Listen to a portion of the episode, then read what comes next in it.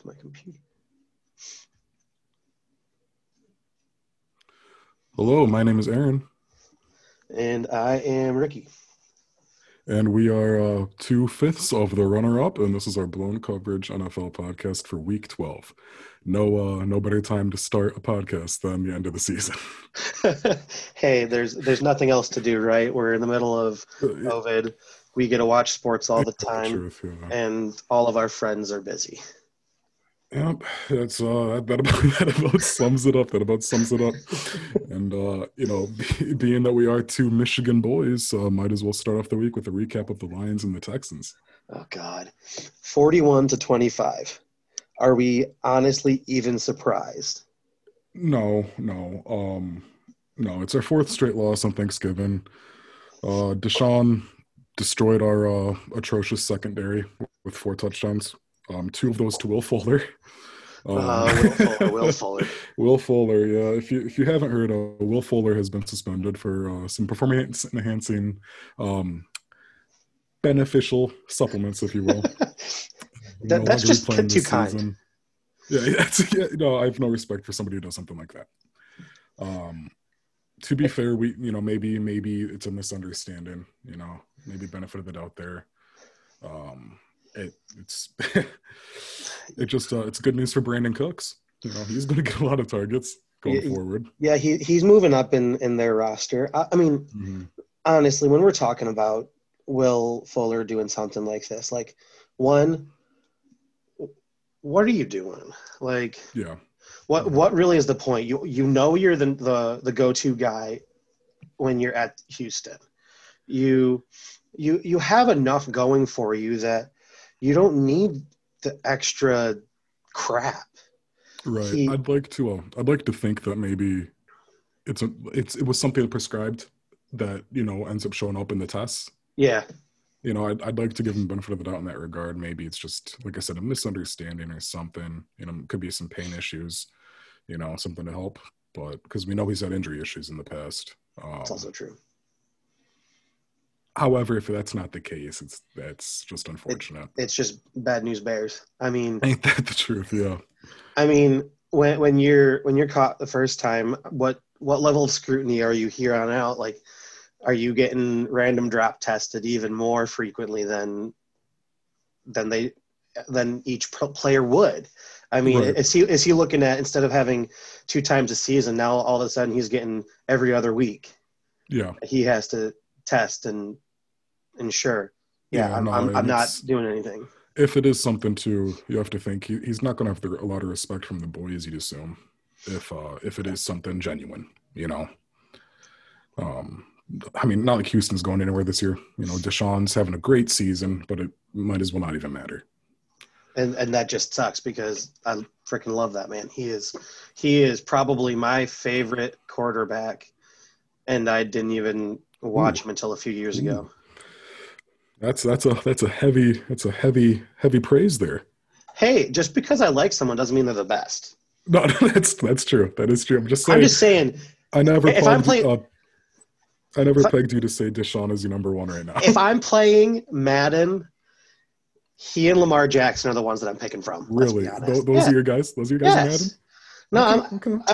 I'm I'm that guy that Lamar Jackson is just fun because he can run like nobody's business, and Deshaun Watson had, at least in the, the past couple Maddens that I've played, he has the the good receiver corps that you can just loft a ball every time. Doesn't matter. Yeah, I mean, he had a great receiving corps with DeAndre Hopkins, but uh, now somebody else is benefiting from that. hmm Uh, talk to, now to somebody who doesn't benefit at all, Matthew Stafford. Um, Bob Quinn, Matt Patricia fired. Thank Which, God. uh, about time. Yeah, Thank God. absolutely about time. Uh, fired What? after back-to-back losses um, to Carolina and Houston, um, both of which are games the Lions should have won. Well, not even just that. Patricia comes in from a team that was that Caldwell had positive record. Mhm. His time with the Lions, he had an above 500 record. Yep, 17 and 18. Uh, we nine and seven both years. Uh, 17 Actually we got made the wild card. 18 we almost playoff. made the wild card. Yeah, and and now we we have the cl- proclaimed Patriots defensive mastermind hmm who comes into Lions, and all of a sudden the Lions have the worst defense you can possibly imagine. Yeah. Uh, I mean- Patricia's record with us 13, 29, and 1. Uh, fourth place the last two seasons. Looking like another season to fourth place. Um, Might as well just be thirty second. yeah, we realistically we are, but they're, the Jets exist for a reason. Um, Bob Quinn's record with us 31, 47, and 1. Um, you know, he came in the end of 16, start of 16, one of the two. Mhm. And, uh, you know, he was there for the 17 18 season where, you know, we nine and seven both years. So he saw that, you know, we uh, appeared at least to be going on the right track. And um, we didn't. No, we did not. yeah. Um, so overall, I think it's I think it's great news that you know Patricia and Quinn are both gone. You know they, um, Patricia more so than Quinn, um, but realistically, both. The whole team needs a reset. Um, Well, so I mean, one is thinking about that. What what does this reset mean for a top tier quarterback who has not really been able to prove that he's a top tier quarterback with the Lions? And two, who the who the heck replaces them? Who do you even look for? Do you do you go and try to pull an offensive coordinator from a team like the Chiefs? as far as the replacement goes, I have no idea. I, quite frankly, I've I have no clue. I can't even pretend to have an idea as far I- as a replacement goes.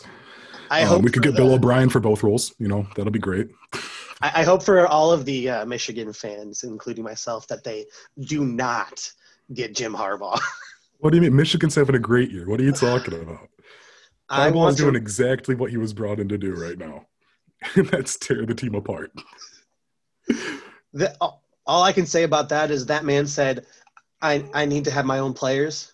Okay, you Mhm. got them now. Yeah. I uh yeah, yeah, that's that's neither here nor there. Anyways, That- that's a different conversation. That's another Um, night yeah. pod by itself. Um that, that being said, uh what do we do with Matt Stafford? in in my viewpoint, Mhm. it's trade him. I I don't think we're giving him anything worthwhile in Detroit anymore. I think when you're looking at the team as it is, why not try to grow it from young, fresh talent? Matt Stafford is fantastic. He has proven himself that he is willing to get hurt time and time again Mhm. and just put himself out there and he makes plays. But at what point is it that we are stuck in our our rut? Do we do we look for uh, an option to try to trade up and try to get a first draft pick being a Clemson quarterback? Or do we look to get a not quite name brand, but somebody who is who is a good quarterback that we know is going to be uh, in that rookie class. They're going to they're going to need building room. I mean, there it's not going to be a, a one and done. You're getting this brand new quarterback, and all of a sudden we have a, a Super Bowl competing roster. Like that's I I agree. Not Uh, It's, it's people that think Stafford's the issue don't understand the sport. Um, no one man is responsible for a team's success. no No one man's responsible for the downfall. They can definitely contribute. one one man could be the it depended on the game, It dep- but well, depends on the locker room dynamic. I mean, if if no one if no one trusts your coach, that one man can ruin your entire season. And Which is something we heard reports about with Patricia that nobody was really on his side. well, that was what two years ago, the year he came in. Yeah, Or I mean, like the the man came in, and I swear we were already hearing that the, he lost the locker room. yeah. wh- What was that last season where uh, Darius Slay came out and said something along the lines of Patricia losing the locker room? And then he got traded. Yeah, exactly, exactly. Um, I agree with I agree with your thoughts on Stafford. I think we need to trade him. Um, however, I give him one more year, One more. one more with a new head coach, new GM. Um, next season's going to be the season to kind of see for sure what Stafford can do, because I think Stafford can be a great quarterback. Mhm. Um, but he's also had times where he's not been a great quarterback, and um, I, th- I think next season new dynamic, new team. Not a new team, but eventually a new team if you could trade him. Um, I think next season's kind of the do or die for Stafford as a Lions quarterback. After that point, I'm not sure. You know, draft, free agency, different kind of options. Maybe we get lucky and find our own little Ryan Tannehill. Um, but, but but it realistically if if we're looking at a lions team that wants to start fresh start new Mhm. you, you're getting a new GM you're getting a new head coach you're probably going to be getting new staff Mhm. throughout or if not all of them because let's be honest most coaches that come in want to bring in their guys and that's how it goes why is it not now the time to switch between i mean easily could be, easily could be. Sta- Stafford is high enough in trade stock that there there are teams out there that will take him and they'll they'll pay a significant penny to get him. Where do you send him? I mean, it's it's not necessarily where you send him; it's what team wants him. For sure. Because Any, uh, I have a couple teams that come to mind um, that might be in the market for a guy like Matt Stafford. Um, and the one that screams to me right now um, in 2020 would be uh, Carolina. Yeah. I think uh, I think I don't think Teddy Bridgewater's the guy. Um, Bridgewater's had moments where he's been great, um, Absolutely. but overall nothing that I feel I'm impressed with. Um, you could argue maybe Denver. You know where you know where my initial thought is Where's that?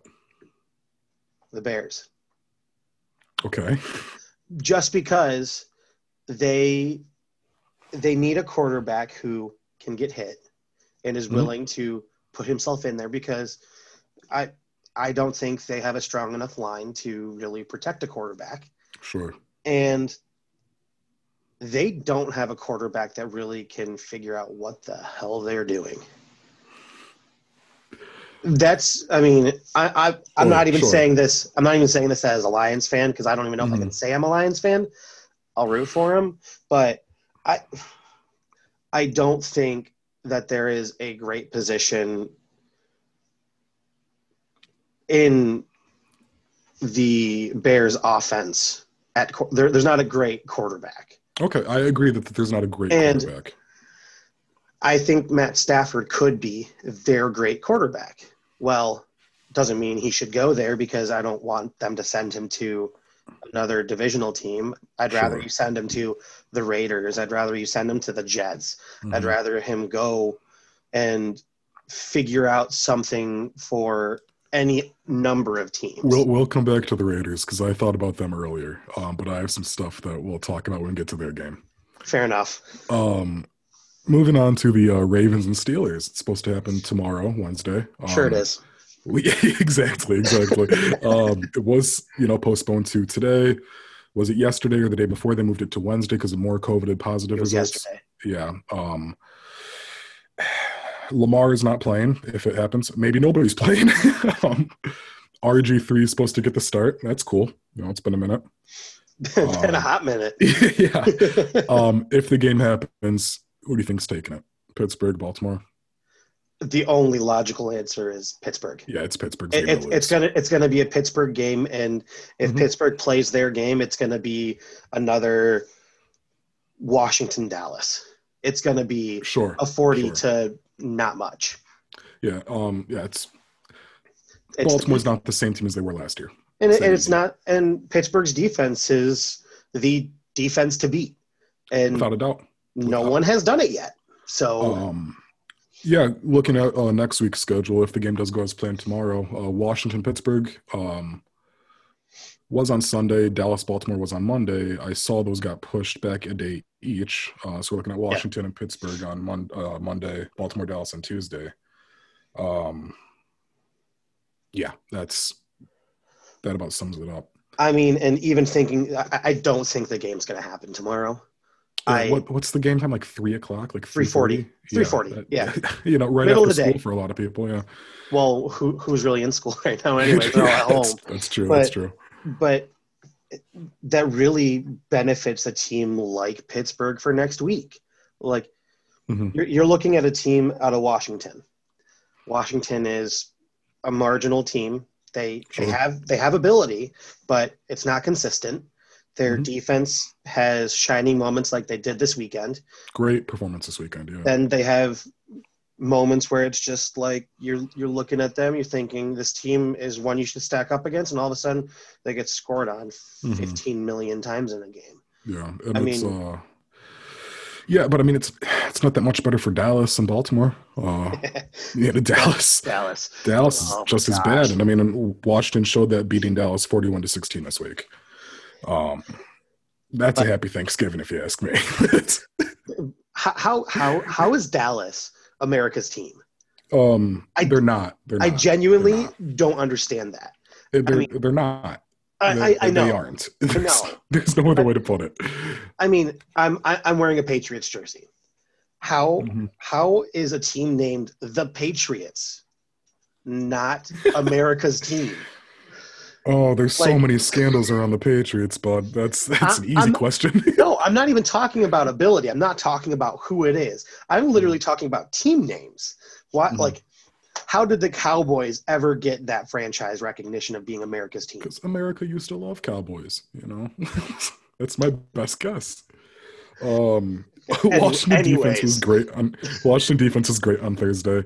Uh, Antonio Gibson, Holy crap. great game, great game. I mean, what he he goes for 115 yards. three touchdowns hmm and I mean he has he has five receptions for another 21 yards. Yeah, that's Great insane. fantasy week.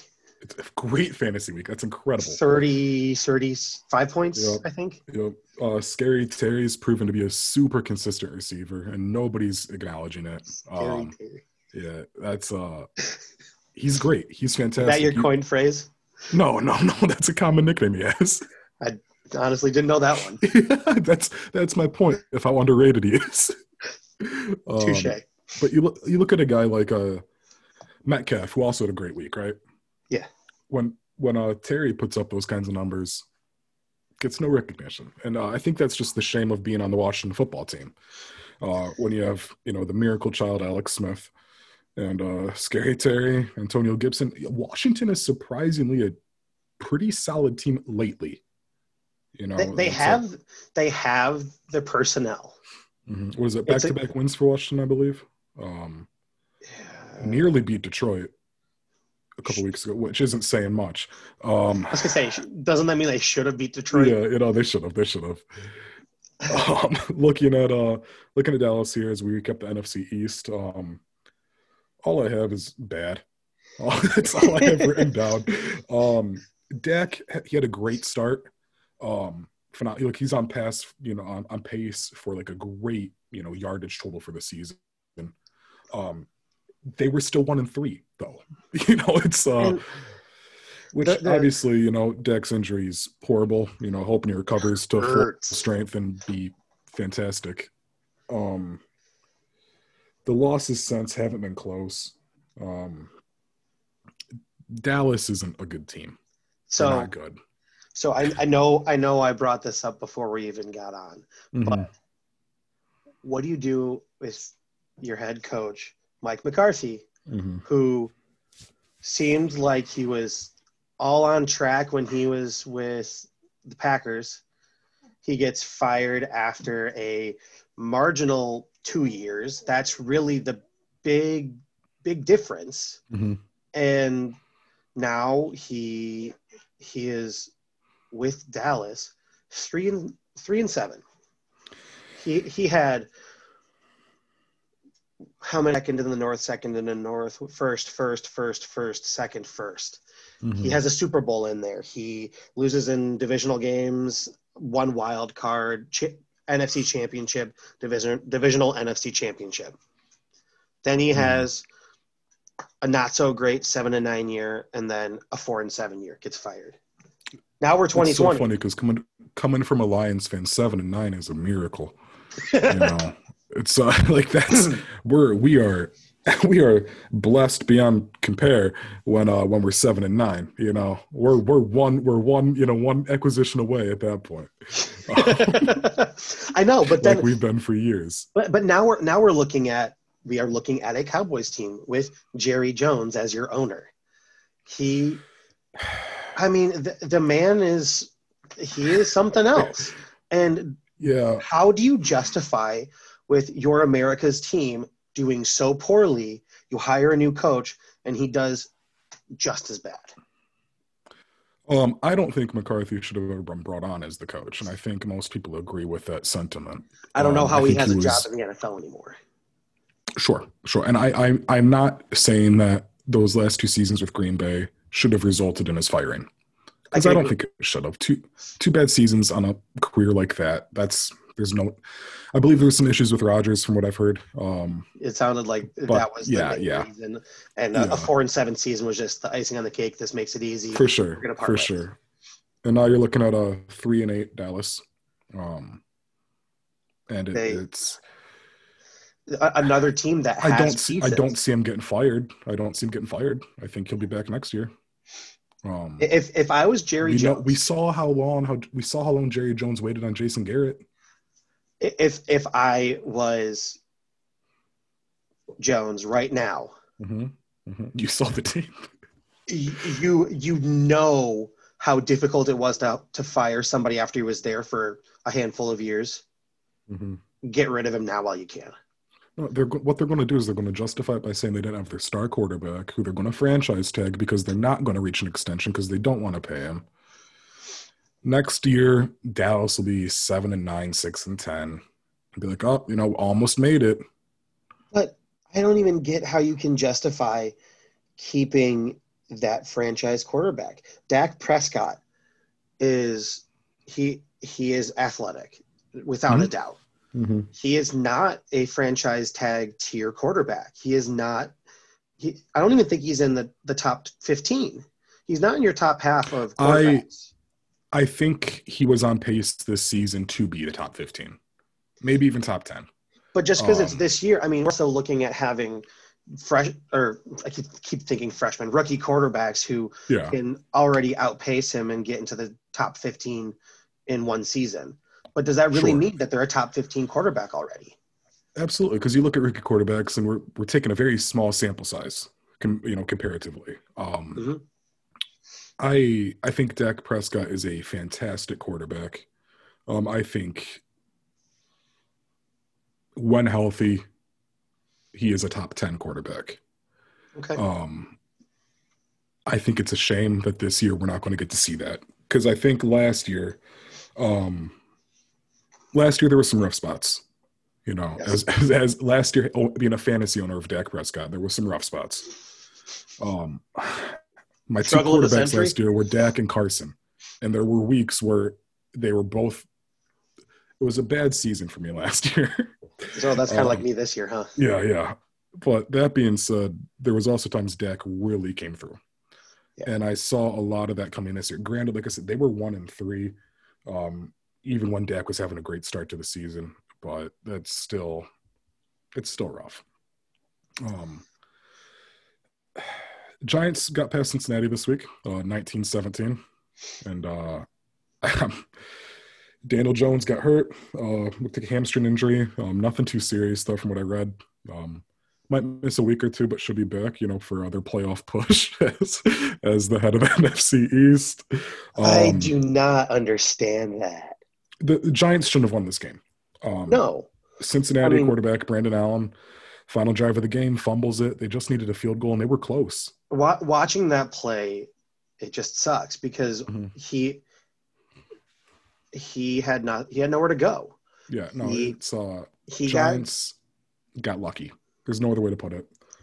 I mean, I, I don't think that the that it's realistic to say that Allen should have held the ball because I don't think he should have.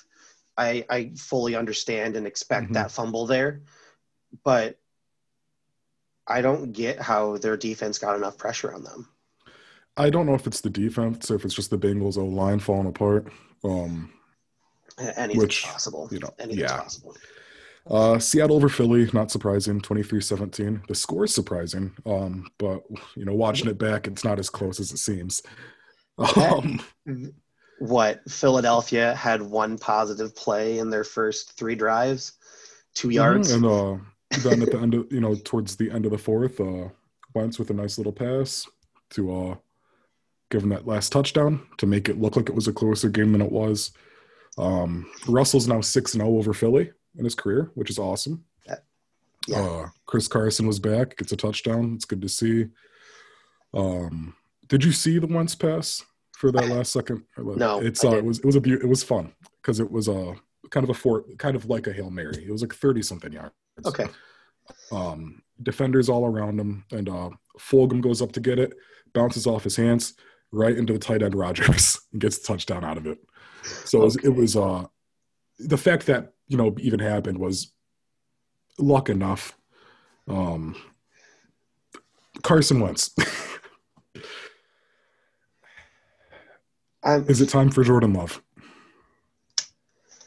no. Wentz has thrown 15 interceptions this season so far, uh, career high for him. Um, he's thrown inter- an interception in nine of 11 games. That- He leads the Yeah. NFL in interceptions, obviously. The only people behind him are uh, three guys tied for 11, which are Drew Lock, Kirk Cousins, and Tom Brady. wow. So Wentz has four more interceptions than anybody else. Um, only two games without an interception. It's uh, if I'm Philad- if I'm a Philadelphia fan, um, I let me preface with I don't think Carson Wentz is bad. I think No. he's a good quarterback. Absolutely. I think um, he had what was it 2017, 2017 when the Eagles won it. Uh, I think so. All done. the 17 18 season, I believe. Um, Carson Wentz was phenomenal that year. You know, MVP caliber season. Um, gets hurt. Nick Foles comes in, gets all the credit for the Super Bowl victory. And uh, I think so many people are expecting that same season out of Wentz year after year. Mhm. And when they're not getting it, they're considering him a bust, a waste of a spot, that it shouldn't be him. Yeah. Um Philadelphia, um I think they should let Jordan Love you know have him start next week, week after, you know, if not next week, just see what he can do. We haven't seen much from him. Um So now I'm gonna be uh, be that guy bringing it back to uh, game number one. It, it- sure. Is is Philly a, a spot for a Matt Stafford? um, I don't think you can justify getting a Matt Stafford right now when you wasted a first round draft pick on a quarterback. Oh, I've been saying Jordan Love. I've meant uh, Jalen Hurts, not Jordan Love. Love Hurts. You know, it's it's all the same. I, I, I don't think Jalen Hurts should have been the top draft pick. I'm not going to disagree. But I mean, okay, you, you give him the chance to grow. Is he, I don't think he's a year one quarterback by any means. I I don't know if Hurts is even a year two quarterback. But there's no reason in saying you don't give him the shot because you at that point, what what what do they have to lose? They're three six and one. They are hardly ahead of the Cowboys.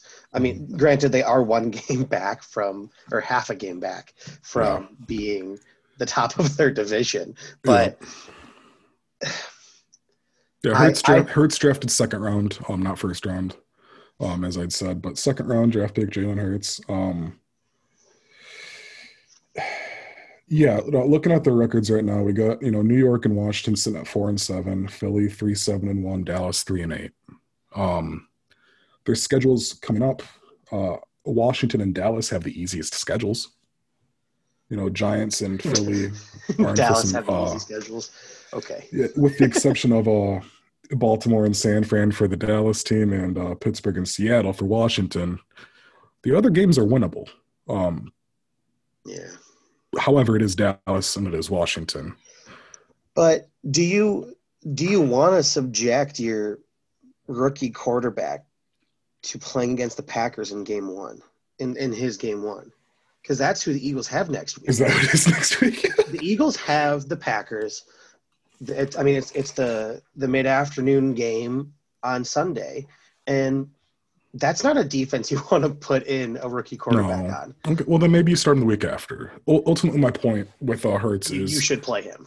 give him a chance. Give him a chance to start instead of having him just come in, you know, in a blowout loss. Like he'll probably come in on Sunday against the Packers.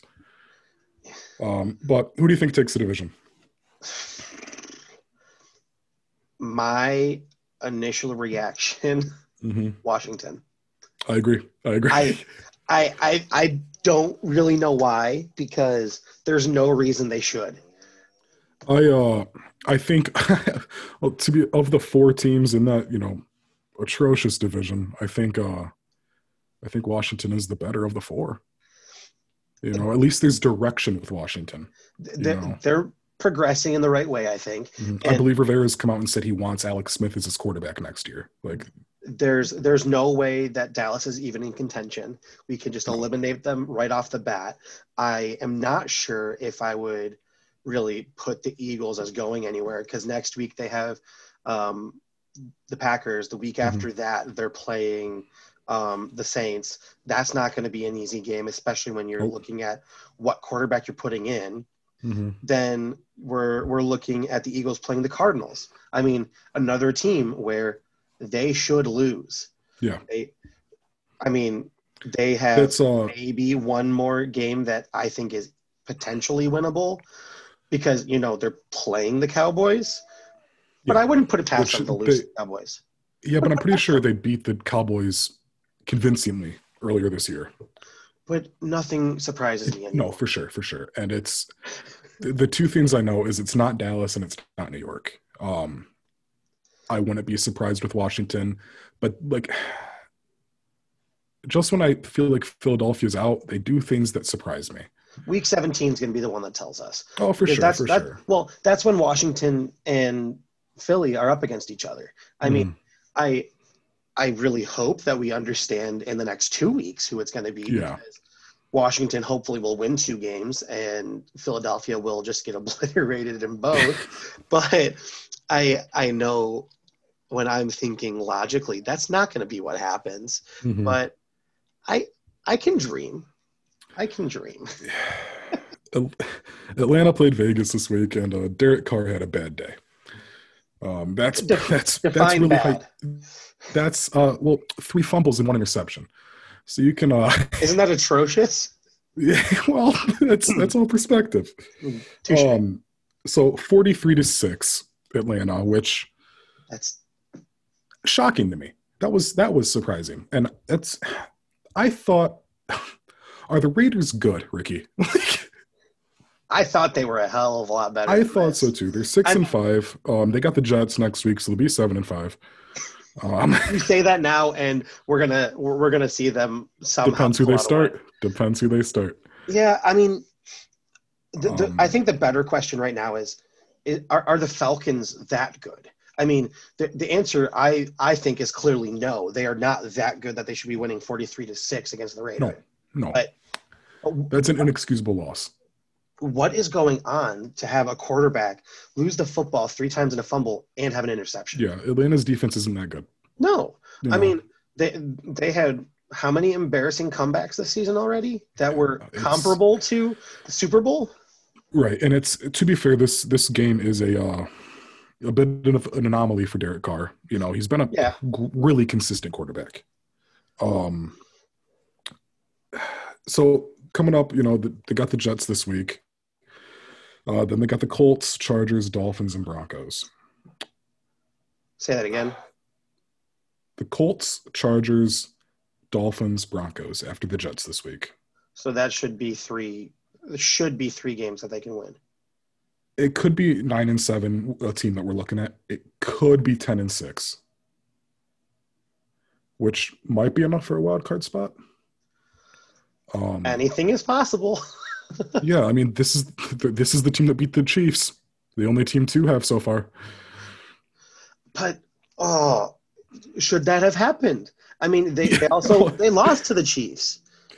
Yeah, I, I don't know. They they split games this year. I mean, the I, I just I don't understand how that happened Mhm. because there is no way that this Chiefs team should lose to anybody except for maybe Pittsburgh. Yeah, the Chiefs should also be undefeated right now. Yeah. Uh, that's that's how it is. So Um, I I just pulled up um our our stats for Derek Carr. Mhm. Th- this season, he's throwing 69%, mhm.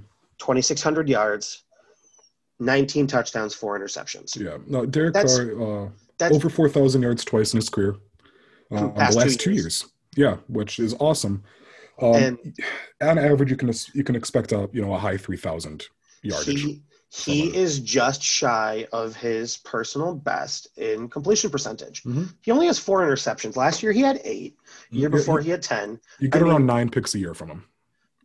Nine, about nine interceptions a year on average. I'm I'm I mean even just looking at who he he has left, hmm he he shouldn't be throwing a pick five more times. He should be he should be staying at 8 or below in interceptions. Here's where uh, here's where I wanted to come uh, bring back Stafford Okay. because uh, earlier you mentioned you know like a team like Vegas using a quarterback like Stafford. I initially thought the same thing, so I thought I'd compare the stats. I don't think it's even close. You'd be surprised. Um, Stafford, you're definitely getting more yards for sure. Yes. That being said, though, on average, on uh, Derek Carr, you're going to get around nine picks a year, 23 touchdowns, average of 65 uh, completion percentage. Okay. Stafford's average, you're getting an average of 25 touchdowns a year, an average of 13 picks a year. Picks doesn't surprise me, No. but I So also- yes, you're getting you're getting more yardage for sure. the the one the one thing I want to put as a caveat is what what's the difference in divisional defenses when you're when you're looking at Green Bay Mhm. and normally Chicago has a decent defense Mhm. and you got Minnesota you're playing those teams twice a year you, you sh- I, I would expect three to four picks off of Green Bay right away for Matt Stafford but Sure. if if we're looking at um if we're looking at Vegas You got the Chiefs. but then you have the Broncos and the Chargers hmm And uh, the Chargers defense, um, which should have been a lot better than they've done this year. They've been gr- they've been good, Yeah. um, but they're they're about middle of the road, uh, which I'll we'll, we'll talk about later. Um, the other thing about Carr that I want to throw out there is his two seasons where he threw over 22 passing touchdowns were his second and third year in the league sure, he he hasn't thrown more than 22 passing touchdowns since 2016 right. I think with Derek Carr, we're also looking at six seasons as a starter, six full years or so. I mean going back to 2014 he said 16 games played I'm so Yeah, 2014 is that he he played in a lot of games. He had 3200 yards, 3900 yards, 39, 34, 40, 40, 26. I mean, Mhm. Going tw- 2014, he has 25,000 passing yards, 162 touchdowns and 66 interceptions. Mm-hmm. But I mean, he he's just shy of having triple his touchdown to interception, but is that good enough? Because we're looking at two years where he has 32 and 28 being his second and third year as a quarterback. yeah. I- Is that I guess uh, I well, I, I guess if I'm uh if I'm Vegas, is that enough to justify a quarterback like Stafford coming in? When Derek Carr's been super consistent, as a Lions fan, we can really only say the same thing about Stafford. So what I, I mean, okay, I under I, I fully understand, and I I can agree that Matt Stafford might not be the perfect replacement or interjected force because I don't know that he's he's not a replacement. He, he I would say they're comparable, but Mhm. how frequently in a different division does Matt Stafford really throw For sure. interceptions? Mhm, That's a fair point. I, I don't think against Denver that you see Matt Stafford throw picks like he would to either the Vikings or the Bears. I see Chiefs as comparable to being what he would get from the Packers defense wise and throwing four-ish picks a year, two times, two playing two times, two two picks a games. Well, and I think the Vikings or Bears can be you know comparable to the Chargers when it comes to the defense. Um, Yeah. both are pro- all three of those are probably middle of the road right now. And- Vikings, Bears, and Chargers. Um, I, I guess at the end of the at the end of the day, um, I don't think because, like I said, I initially thought Vegas might be a good spot for Stafford, but when you know, a little bit warmer. bit, when, when looking a little bit more into Derek Carr, I'm not sure that's necessarily mean anything. Um, but that also kind of makes me wonder, you know, uh, we both think Stafford's a great quarterback, right? Yes. Would you consider Derek Carr a great quarterback? I don't know. My my thing is Do you think that's more so we just have Stafford as an easy accessible? that that's that's what I'm trying to to come up with because Mhm. I do feel that being in Michigan, we are exposed to Matt Stafford at a much higher rate Sure. than we would be of a Derek Carr. Granted, we have access to how many freaking hours of YouTube and game film that we can watch every day for the rest of Mhm. our lives and not get enough. But I okay. Matt Stafford's been in the league a heck of a lot longer than Derek Carr. Mhm. Now the question is, at what point is he been in the league too long to do that, or to take over for somebody like Derek Carr? Is is Matt Stafford already past his prime, where it's either you're starting in Detroit, or you're on the bench somewhere else, and you're you're filling in for the injuries that happen year in and year out? Stafford's early 30s. Mhm. 31, 32, yeah. I- Um, I think. mhm. I don't think it's necessarily ever too late for a guy like Stafford. Um, find that hard to believe because he's no Tom Brady when he was 32. It, I mean, when, when we're thinking Sure. about it that way, he, he's not going to be a quarterback going into his 40s.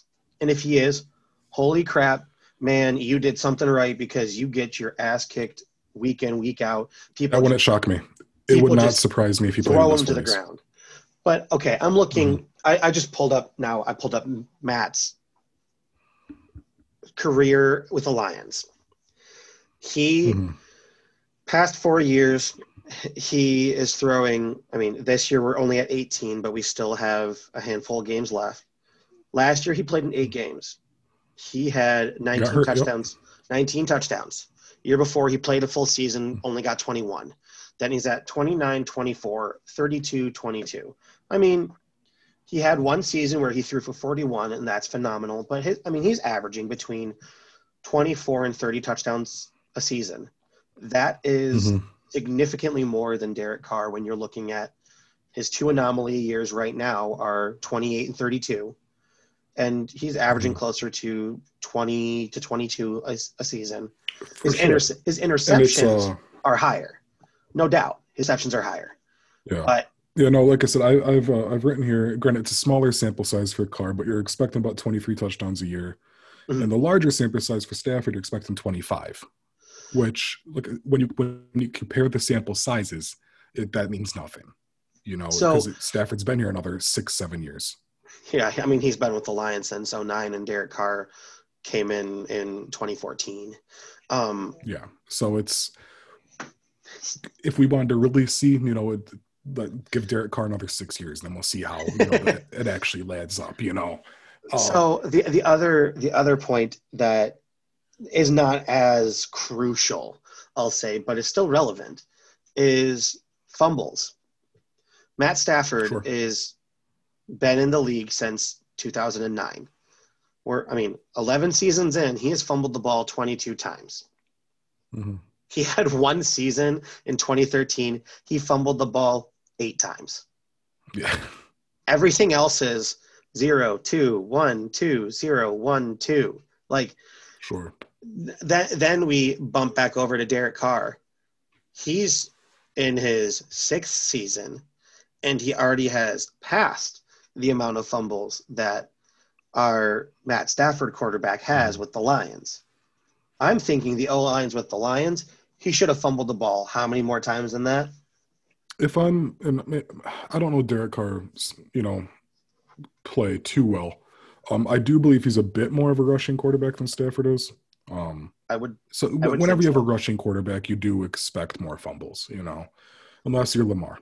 Um, then you you, expect ex- to be you on the- expect it. like, You know, it's, it's of- expected to have more fumbles because Yeah. you're not always, you know, you're maybe you're maybe a bit more prepared for the pocket than you are the scramble. Um, Mhm.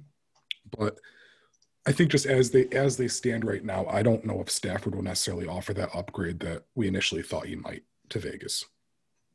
I I still think I still think Matt is the far superior quarterback and that I'm sure has some recency bias and proximity bias to it Mhm. compared to Derek Carr who Oakland Raiders were nothing and now you're in Vegas and maybe there'll be something Yeah, but I I do think that Matt Stafford overall would would be the better quarterback, but that's not saying that he should be the better quarterback. Patriots over Cardinals, uh, 27, 20 to 17. Um, Nick Folk with a game winning field goal as the time expires. Um, two touchdowns, Kenyon Drake. That's he looked good, you know, in one of his first He games back from injury. He did. Um, I think with Kenyon though is super inconsistent. He gets he he gets a lot of touches a game. You know, usually in the high teens. he has not been a, a Sometimes he does for something. fantasy team. sometimes he does something with him. Sometimes he does nothing with him. And uh, it's you know they brought him over from Miami. A lot of people thought that was kind of the missing piece Arizona needed was that run game. And uh, I mean Chase Edmonds is there, you know, if needed. Um, The, I'm the not sold on Kenyon. I I would agree. I Mhm. am not sold on him. I do think he is a strong enough player that he can get to where he needs to be. I think the issue is having a running quarterback who makes it more difficult for everyone else to run on the field because Kyler Murray is phenomenal. I mean, he, the kid's an athlete.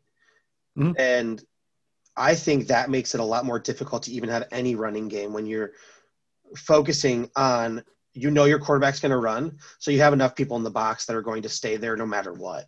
Sure. So I think if you had a, a Kenyon Drake on a team that is like the Lions, you're more likely to get the right production out of him. I guess that being said, though, uh, you look at last year's Ravens, right? Yeah. Um, Lamar was always expected to run. Ingram had a really good year last year. I don't think that we can compare Lamar Jackson to really anyone that is a rushing quarterback. I mean, that man is in a league of his own when it comes to rushing ability and being able to throw on that level is being able to throw on the level that he can throw and run rush on the level that he can rush he he Mhm. should be a first year hall of famer as soon as he can become a hall of famer like Sure. that Yeah, is I where he should be He's having a bit of a rough year, but I don't think that means anything. I, no I think I don't think last season was a fluke or anything like that. So the the other question that I have is, if, if we're thinking about run game, how how do the Patriots feel with Cam Newton? Um, well, I mean, they got four different running backs in the backfield every other play. Um, but they turned out to be more receiving backs with you know Rex Burkhead, um, The only real rusher there is their only real rusher is Sony Michel, and he's Sure. hurt, isn't he? Uh, probably. I- Wouldn't shock me. But you have Rex Burkhead, you have um, shoot White. Why can't I think of what his first name is? Um, you, I mean, these are these are both backs that you could put as slot receivers, and Mm-hmm. they're probably more beneficial as slot receivers. But you can make it appear like you might rush. Then again, you have a quarterback who is a rushing quarterback.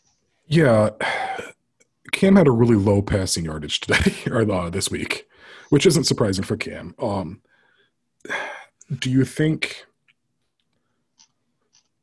So when they brought in Cam, uh, um, a lot of people were thinking it's a steal. You know, they got him for next to nothing. Yep. And he's been playing. He's been playing pretty well. It's been pretty good.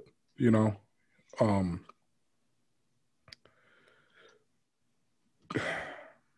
as a Patriots fan, Ricky, do you want Cam as the QB going forward in the next season? No. Who do you want? Do you, You- think Stidham has potential? Honestly, I don't Let know. me rephrase I- that. I think anybody has potential. I think everybody Yes. has potential. I mean, if you're getting to the NFL, you have to have have to have potential. For sure. For sure.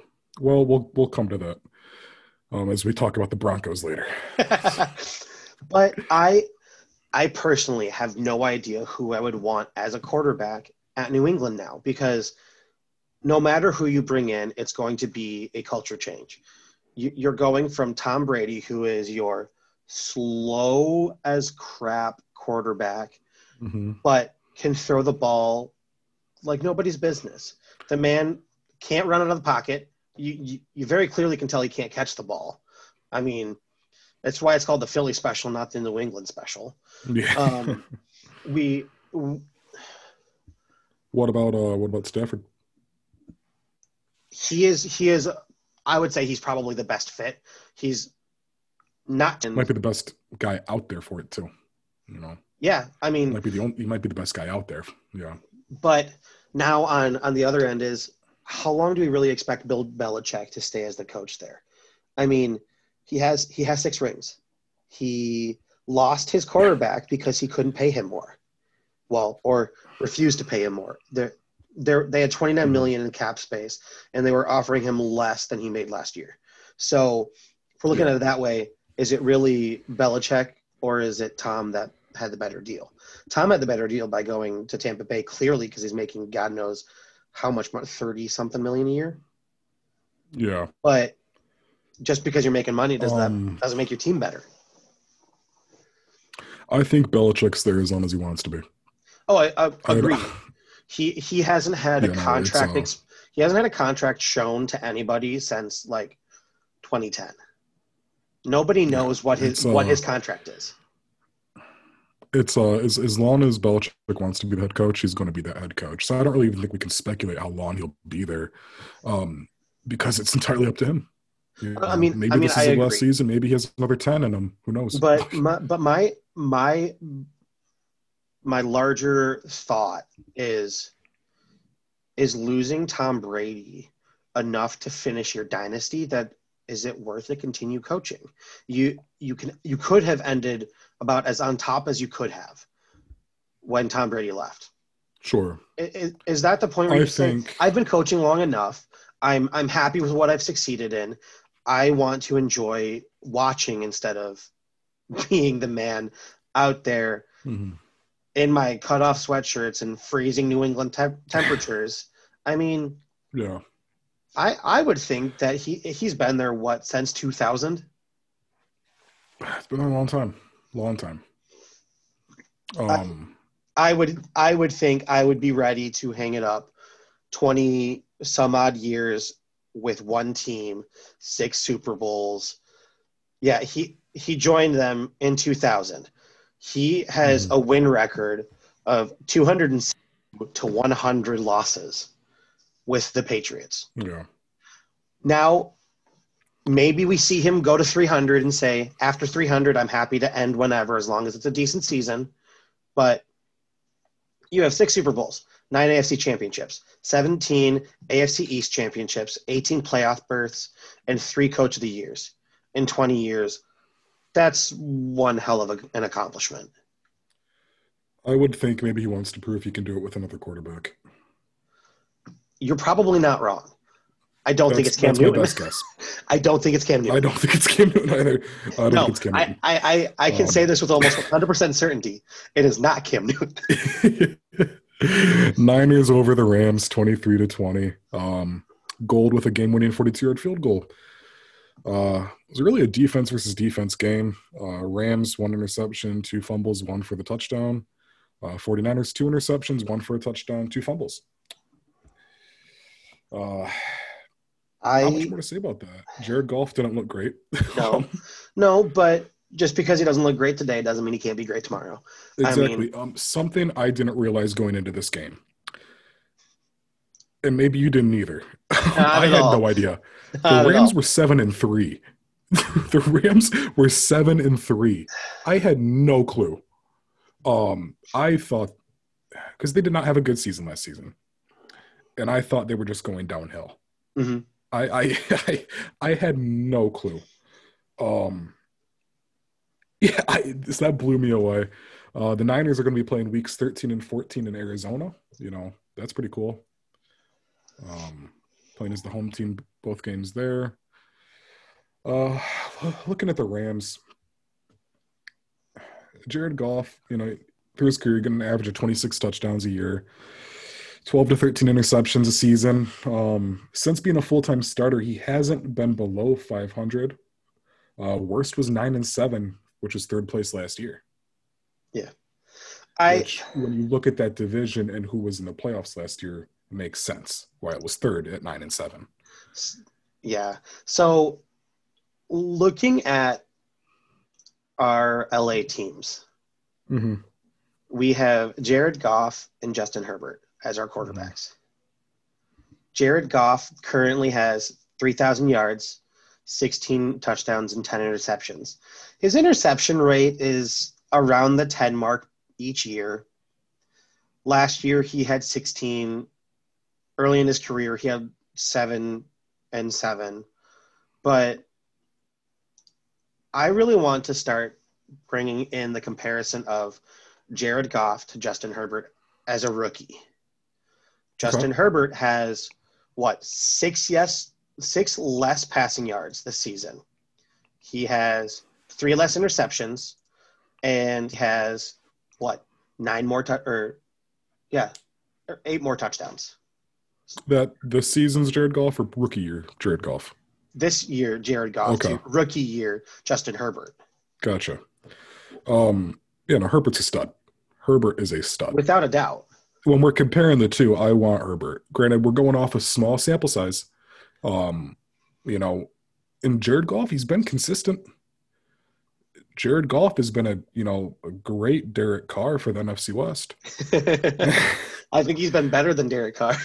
oh, okay, okay. I, I, I think I'll give him that much. I I think that when you're looking at the Rams, when you think of the name Jared Goff, you see him as a top ten quarterback. And really, I, I think when you're looking at it that way, you see him as a top 10 quarterback, not Mhm. just because of the numbers, but because the team produced so much better with him than I swear I've seen in the entire time I've watched NFL football. That was yeah. No, I, But- uh, I like I said, I, I just I did not realize the Rams were seven and three going into uh Sunday's game. No, and I want to say that the Rams have had quite a few good years in a row. Mhm. This year, I think, is a lull for what they've produced with in the past. But if it, again, if we want to compare this to a Justin Herbert, Mm-hmm. he is throwing for 67% and this year is the only year that Jared Goff has thrown over 64.8%. Yeah. He right now is throwing just a little bit better, 67.25 compared to the 69 point whatever or 66.9 Sure. that Justin Herbert's at. Yeah. But- Something else I didn't realize, um, aside from the Rams being surprisingly good. Yeah.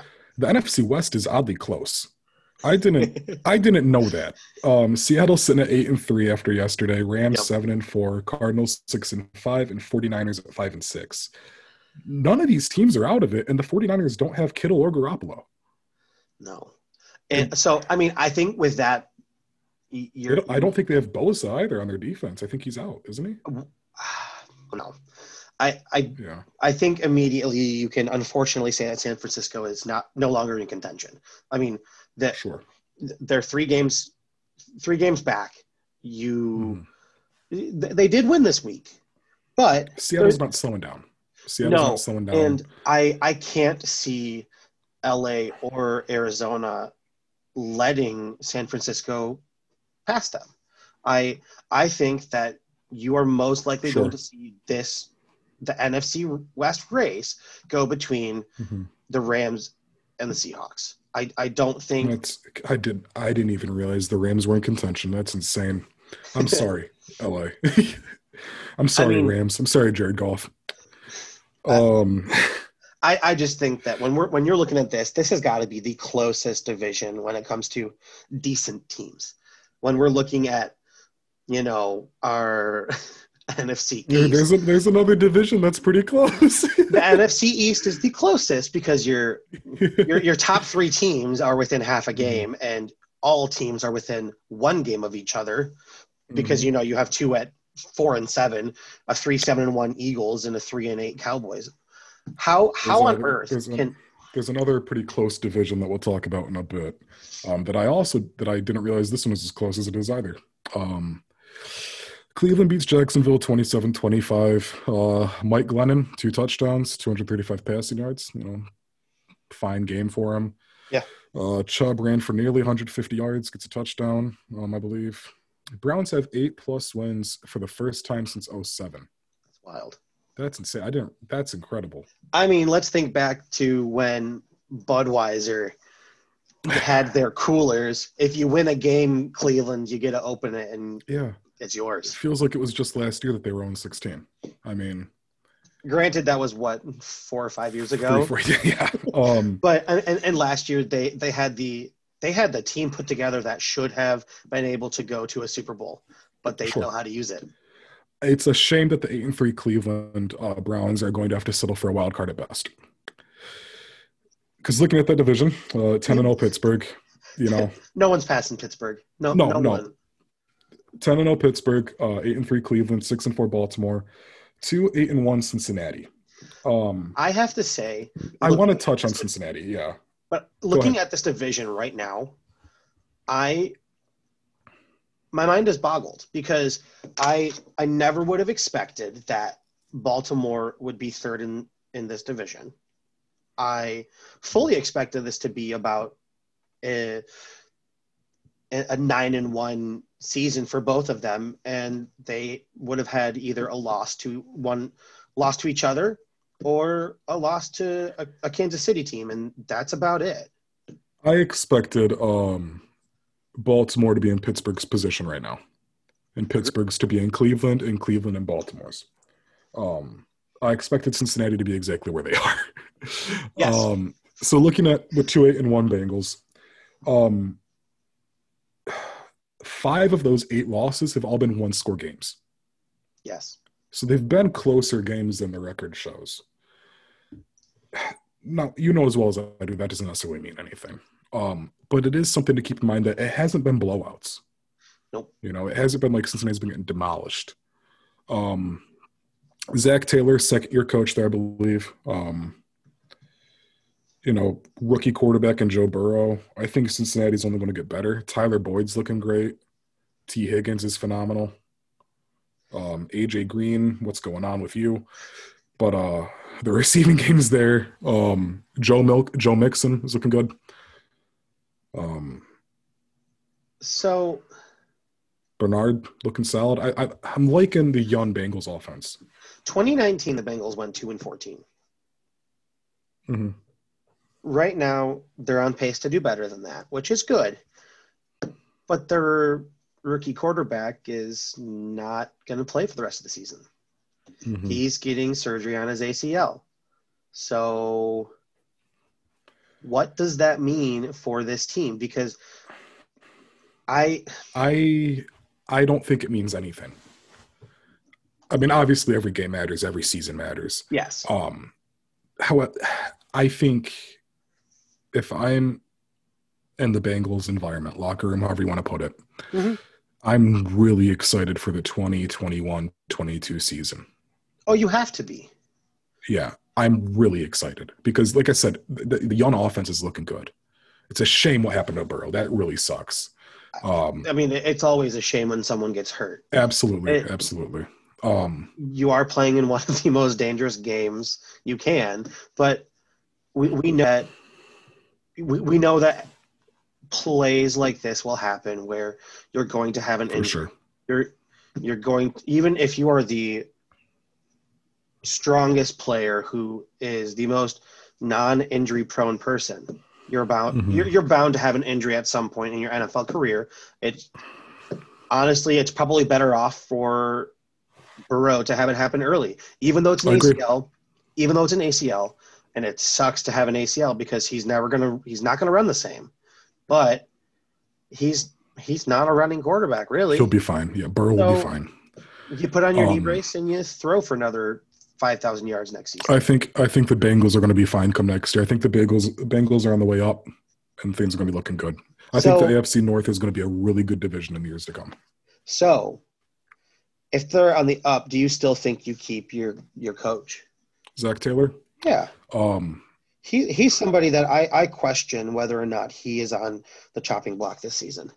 is this his, you might know better than I would. Is this his second year? I believe it Yeah. is. It is.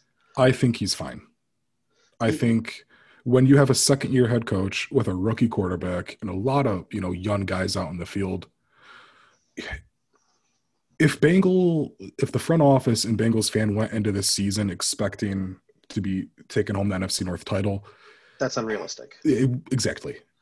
So I agree it's unrealistic, but when when we're looking at a coach who is four and t- four twenty two and one in his Cincy tenure, hmm he I mean he didn't start with the team that really had much talent.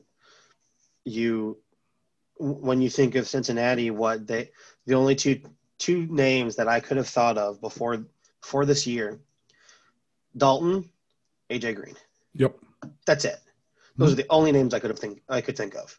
But when we're thinking about NFL coaching, is Zac Taylor is not a Bill Belichick here. He's he's not looking at a I have the security. He's looking more like a Matt Patricia to me, where yeah, you didn't start with a great team. You don't have the team necessarily that you want yet. But when how many games is enough to lose that it's it's not trying again? Um, I get what you're saying. However, I just think overall, when comparing Patricia to Taylor, you're taking a Detroit team that, for Was all intents better. and purposes, Was was, better. already established. They were on the up.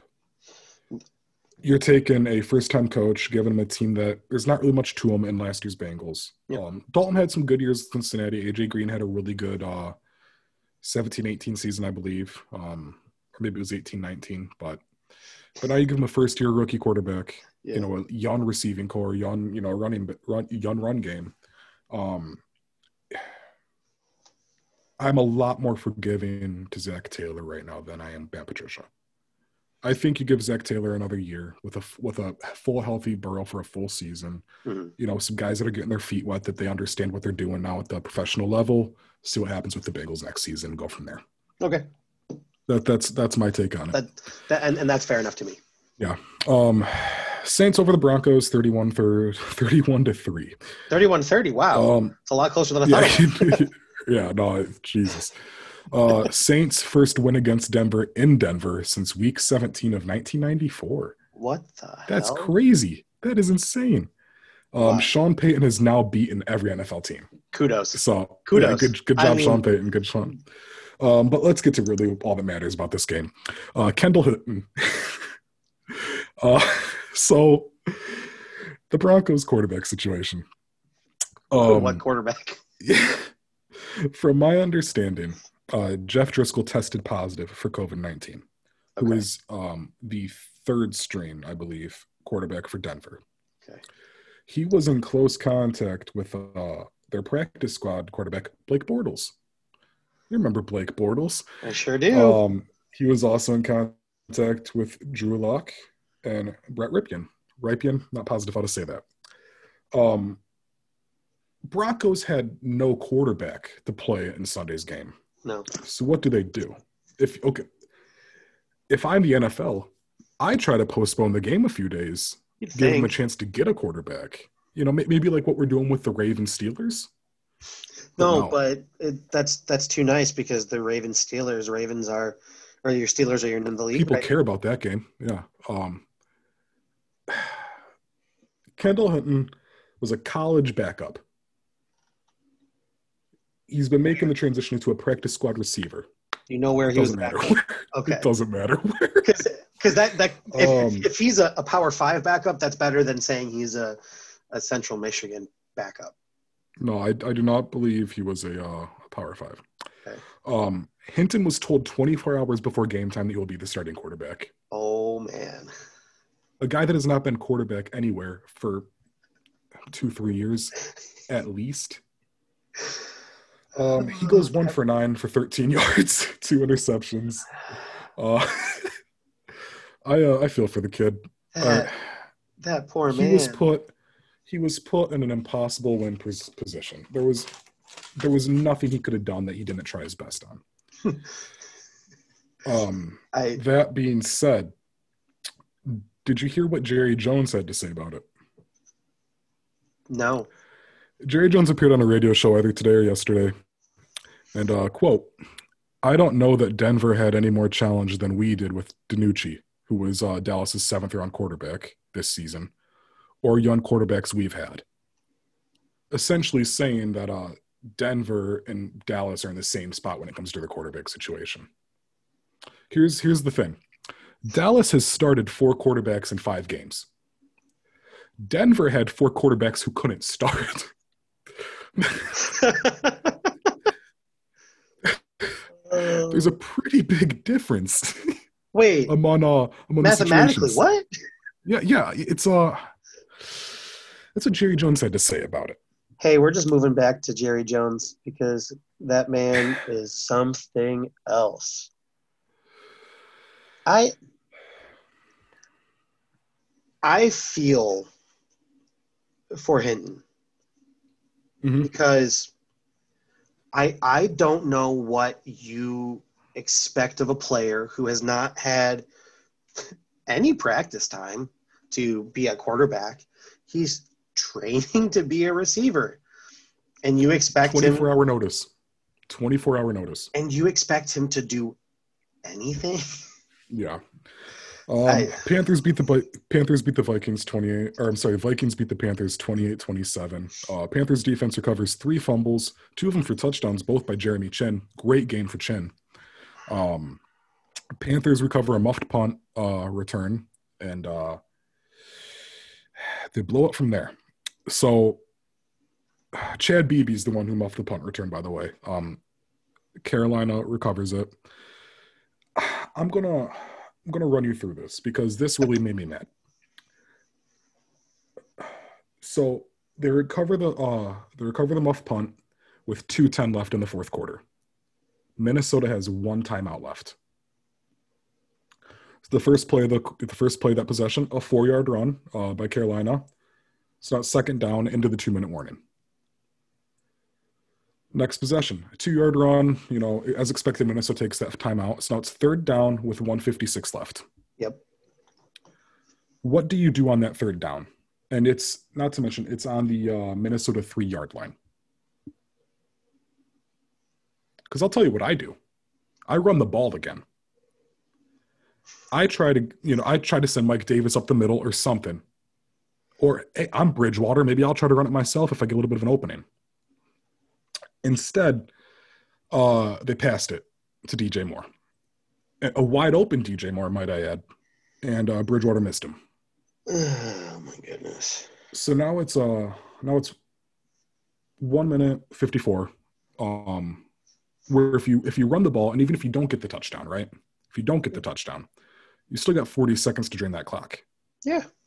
So say that run takes three, four seconds, you know, sitting around 150, 40 seconds, minute 10 left Absolutely. after at the end of your fourth uh, at the end of fourth down, which you go for a field goal at that point if you don't get it. Of course. So what you could be looking at is 110 left, up by uh, six. Um, Minnesota needing a touchdown. hmm Um, instead, it's a minute 50 left, up by six. Minnesota needing a touchdown. Minnesota takes the drive downfield in a minute five seconds to get a touchdown to win the game 28 27. And I'm not saying that had they drained the clock more, it would have changed that. You know, there's still the chance Minnesota gets down there quicker, whatever. But I'm saying throwing a pass to DJ Moore, who ended up getting hurt on the play, might I I add. know. It ended up not being serious, which is you know fantastic for Moore. Um, looks like an ankle injury, not severe, which is fantastic. Um, I do you think we're even upset about this if he connects with Moore, who was wide open? Because I'm not. No, no, because then then you have a touchdown, and Mhm. then Minnesota has to score twice. But Yep. the, the logical answer is you rush the ball multiple times. In that it You that need to drain the clock. You need Yes. to drain the clock. the, so in, in this scenario, does Minnesota have timeouts? Uh, they have no timeouts after that one they use right after the two minute warning. Okay, so so- going into the third down, no timeouts for Minnesota. Then why would you not rush? Correct. Why why would you not rush? Take that You're on the three yard 40 line. take that 45 ish seconds off the clock. You score a touchdown, you score a touchdown. You're on the three yard line. Mike Davis can get you that. He just got you four and two. The average of that is three. Wow. you know, like yeah, Mike Davis. um, Joey Slye misses a field goal attempt to win the game at the end of the fourth. Uh, Cousins with three touchdowns, two of them to Justin Jefferson. Good game for him. Um, and my favorite thing is the game-winning touchdown was to uh, Chad Beebe. They got them off the punt to give Carolina the ball at, at that two-minute warning. Um, that for, right? Cousins, Cousins in his sixth season as a full-time starter, um, which I didn't realize he's only his sixth season as a full-time starter. That's it. It's yeah. I mean, he's been around a couple years before that, but he wasn't a full time guy. Yeah. Um, averaging about 11 picks a year, um, 26 touchdowns. You know, fine quarterback. Uh, McCaffrey should be back week 14. About time. Um, yeah, uh, it's had him back one week. Hurts that shoulder. Should be back. Uh, now the next game that upset me this week: the Chargers and the Bills. oh God. Um, 27 to 17 Buffalo. And I love both teams. I love Buffalo. I love the Chargers. Josh Allen, one passing and one rushing touchdown. Uh, Cole Beasley threw a touchdown. That's neat. That I I I still cannot believe that they pulled that off. I, I believe Beasley's done it before. I, I know, but when I so I was I was watching this game Mhm. and my my initial reaction was no don't throw to him and and and all of a sudden i'm just like hey i mean it, it works it's a touchdown right. but my right. mind is like don't do it don't do it Um, Allen didn't find Diggs until the second half. Uh, it was Diggs' birthday on Sunday. Happy birthday, Stefon. happy Um, birthday to not get a pass Yeah, right, right. uh, Herbert throws over 300 again. Um, six out of 10 games, he's thrown over 300 yards this year. He's thrown under 250 once, and that was against Miami, where he threw 187. dude's a Um, stud Yeah, Austin Ekeler was back this week, 44 rushing yards, 85 receiving yards. Uh, Herbert threw back to back Hail Marys at the end of that fourth quarter. Not sure if you saw that. Uh, the first one got called back on a penalty, and then, uh, and here's where I get mad. So they connect with that second one. um, now it's first and goal with 25 seconds left. Chargers have no timeouts. They had no timeouts going into the two minute warning. They run it. now that does not make sense this is the exact opposite scenario Yeah. Yeah. of our Uh, vikings they get- game they get nothing. They get nothing. Yeah, it is the opposite scenario. They get nothing from it. Herbert gets up real quick, you know, passes the ball, misses, you know. Then uh then a failed QB sneak to end the game. And as as that's going on, Keenan Allen is laughing on the sidelines. I would be too Yeah, i would be Um, too the Chargers. This is the first Charger loss that hasn't been a one score game this year. Chargers are three and eight. This Chargers team could have a much better record than that shows. Mhm. Uh, they probably should you know, they're top 10 in passing receiving yards, uh, which they're third. First downs, they're ranked fifth. Um, 11th in rushing yards, 16th in points. The defense is about middle of the road. You know, they're averaging about giving up 27 points a game, 343 yards allowed. Um, Anthony Lynn is 29 and 30 over his four year tenure. Yep. Is the Chargers coach. Um, was nine and seven, second place. Twelve and four, second place. Last year, five and eleven, last place. So far this year, three and eight, last place. Yep. Um, do you think it's time to cut ties with Anthony Lynn? Yes. Yeah. okay. Okay. Cool. Yeah, I agree. Yes. Um, and yeah, it's it's a similar kind of situation with Zac Taylor and Joe Burrow, but it's not because Herbert's performing like a top ten quarterback easily.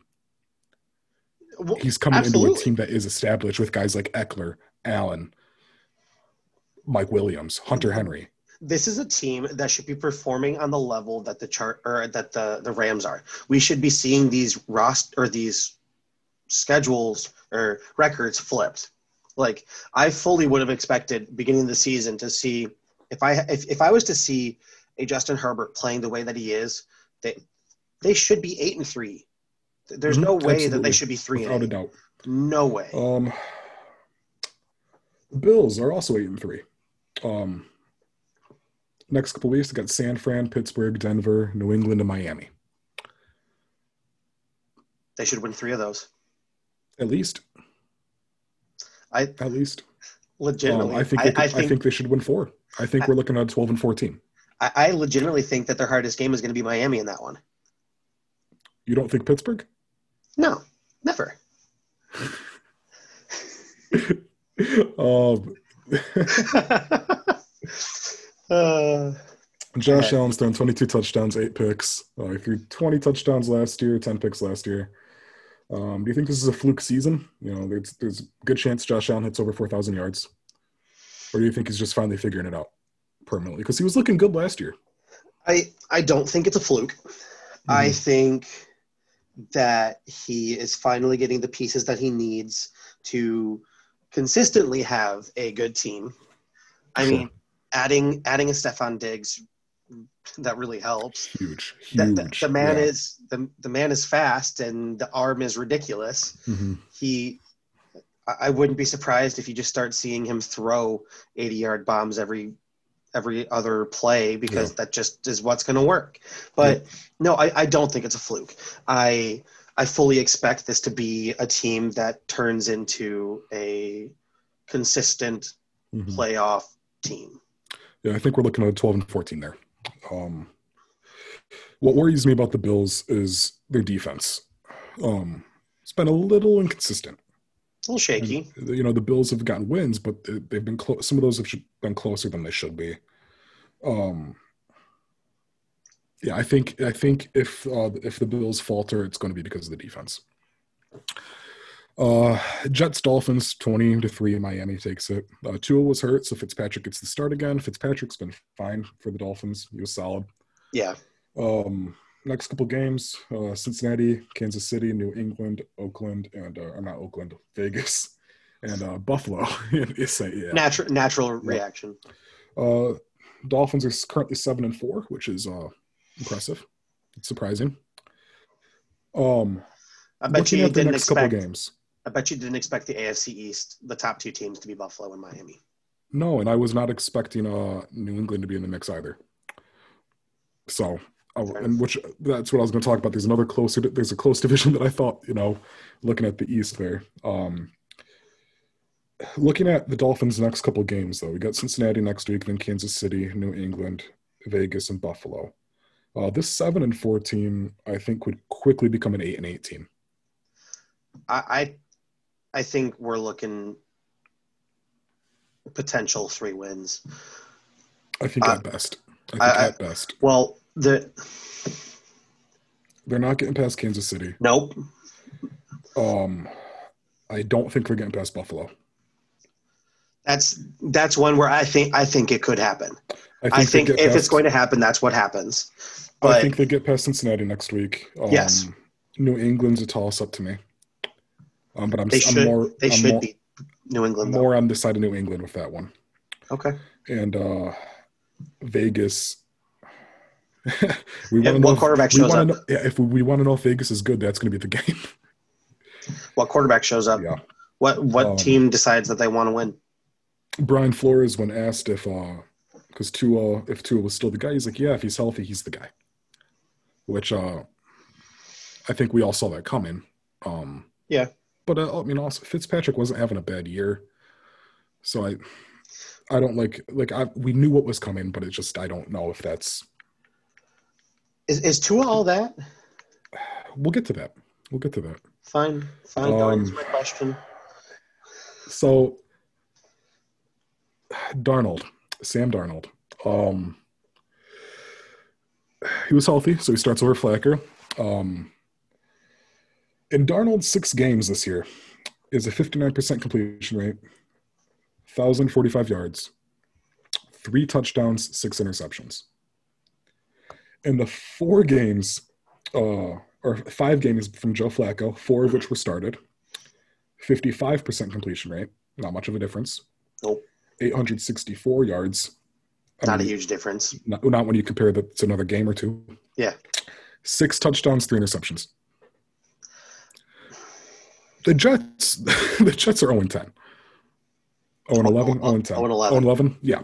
Um, obviously, neither guy is the uh, the future of the team. I mean, I'm okay, starting Flacco. I, I don't know who I'm starting in this in this scenario.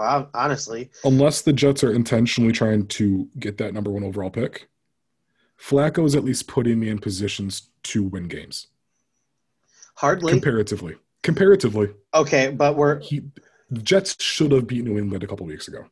yeah. I mean, okay, we're looking at a a potential of a, a two score swing either direction, because if you're Sure. when we're just looking at six touchdowns, three interceptions, two three touchdowns, six interceptions, but Mm. is th- this this isn't a quarterback problem really oh, I agree. I, I think mean- Darnold could be a fine quarterback on another team. I, I mean, okay, we have 152 points that they have scored all year, 322 against them. You got a 170 point swing, Mhm. and I I don't think the Jets have the roster, and I for a few years they're they're looking like the Browns did four years ago, five years ago. Yeah.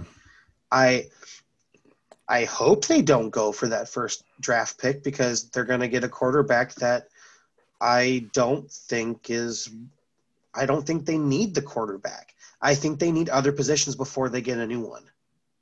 I would agree. I would agree. Um, Adam Gase, 23 and 25 with his career with Miami. Uh, 7 and 20 with the Jets. 0 and 11 this year. Do you... Gase is fired in the offseason, right? If he's not, yeah. I, I don't I- expect them to fire him this year, like during I- the season. What's the no- point? there What's is the point? Yeah. Yeah. It, at that point, you're just you're just screwing up with your locker room to screw up with Mhm. your locker room. This this is an off-season move. You get rid of your head coach and the rest of his people unless you really like one of them and the team can follow them. Yeah. But I th- there's no justification for keeping your your head coach who is performing this poorly. Yeah. Uh, Buffalo eight and three, Miami seven and four, New England five and six, Jets zero and eleven. Uh, coming up, New England's got the Chargers, the Rams, Miami, Buffalo, and uh, the Jets. You know how we used to make the the comparison of New England to um, the Dolphins being the perfect season. Mm-hmm. Now we're we're really having that competition of what team is going to be comparable to the terrible Lions and terrible Browns. Yeah, We just we just want that 0 and 16 mark now, huh? we really do. We really do. It's uh, I don't know, but I, it's the Bills division. Um, I'd be, I'd be, I'd be really surprised if the Bills don't take that title. If they don't, they someone like Stefon Diggs or Allen gets hurt. Yeah, yeah. That that Uh, that's the only way. 45 to 26, Tennessee over Indianapolis. Uh, Derrick Henry ran for three touchdowns. Big game, uh, which could be expected out of Henry more times than not. I would Um, say yes. Yeah. AJ Brown had two touchdowns himself. One of them was an on onside kick recovery, which was pretty sweet. Not sure if you saw that. Um, Colts went for an outside kick late uh, to try to you know get a point, and uh, AJ Brown's one that recovered it, ran it right in. Hmm. Um, What's impressive to me, You don't see that happen No, no. very frequently. what's impressive to me about AJ Brown in uh, Sunday's game was he was really shut down by the Colts two weeks ago. Yeah. you know he had a really worst out into the season, I'd say. Um, and in his career, his, his short career so far, he hasn't played well in, uh, against the Colts. So it was good to see a good game from him. Uh, worst defensive outing for the Colts all season, which is uh, saying something about a defense that's been pretty stellar. Yeah. Um, T.Y. Hilton gets his first touchdown of the year, which is shocking to me because I was expecting a big year out of Ty. Um, I thought Rivers and Hilton were going to connect a lot more than they have. Uh, first touchdown and a season high receiving yards for him, 81. yeah, you sure that's not just on one play? you'd think. You'd think. Um, 2019 comeback player of the year, Ryan Tannehill. Uh, with Tennessee in 2019, 70.3% completion. Uh, 2,742 yards, 22 touchdowns, six interceptions. Um, he's on path to a season high in TDs this year, which was uh, 27 back in 2014. He's currently at uh, 23 with a 65% completion rate, 2608 in yards, and four interceptions. Uh, signed a four-year deal back in March for Mhm. around 118 mil. That's so much Um, Lost to the Chiefs in the AFC Championship last year, 35 to 24. They were up 10 nothing at one point, which doesn't mean anything. Uh, Tannehill has to be the guy going forward. You'd think after that after that deal. I, I I don't know how he isn't. I mean, Yeah, yeah, you you you don't sign somebody to a deal worth that much money hmm and not expect them to become your franchise man. Yeah. I mean, I mean the I- Titans I are guess- looking good. I guess we could see four years down the road that something just something falls apart and they just decide to move on from him. But hmm they're they're not picking up another quarterback. They're not bringing in somebody new. If they draft somebody, it's so that they have a backup that they can groom. Exactly. Uh, Titans are eight and three. Colts are seven and four, and then you got Houston at four and seven, and Jacksonville at one and ten. Um, coming up over the next weeks, Titans they have Cleveland, Jacksonville, Detroit, Green Bay, and Houston. They take at least three of those. Who are they going to lose think- to? I think they take four. I think we're looking at a 12 and 4 Titans team.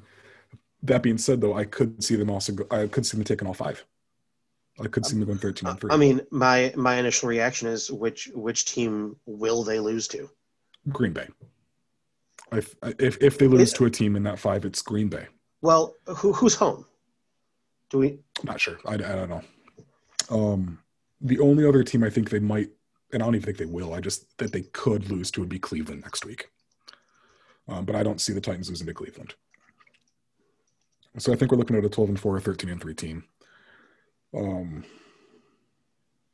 Okay, so we're looking at a game that is is in Green Bay. So I uh, that's going to be a lot harder to win.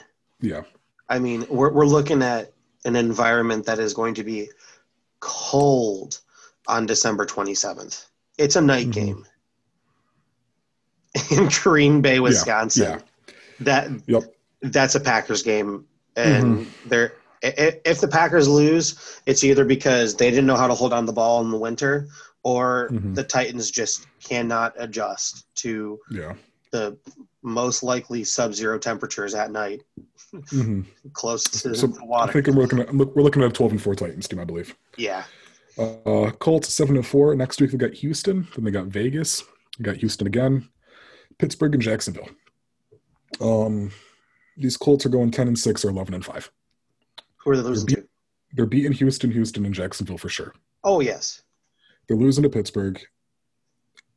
Vegas might surprise them. Okay. Okay. You know, um, I guess I'll give you that. I I like would said, be. it's just is Vegas good? That's all this comes down to. I think the Colts are better. not gonna, I- I'm not going to disagree. Yeah, I I think you have.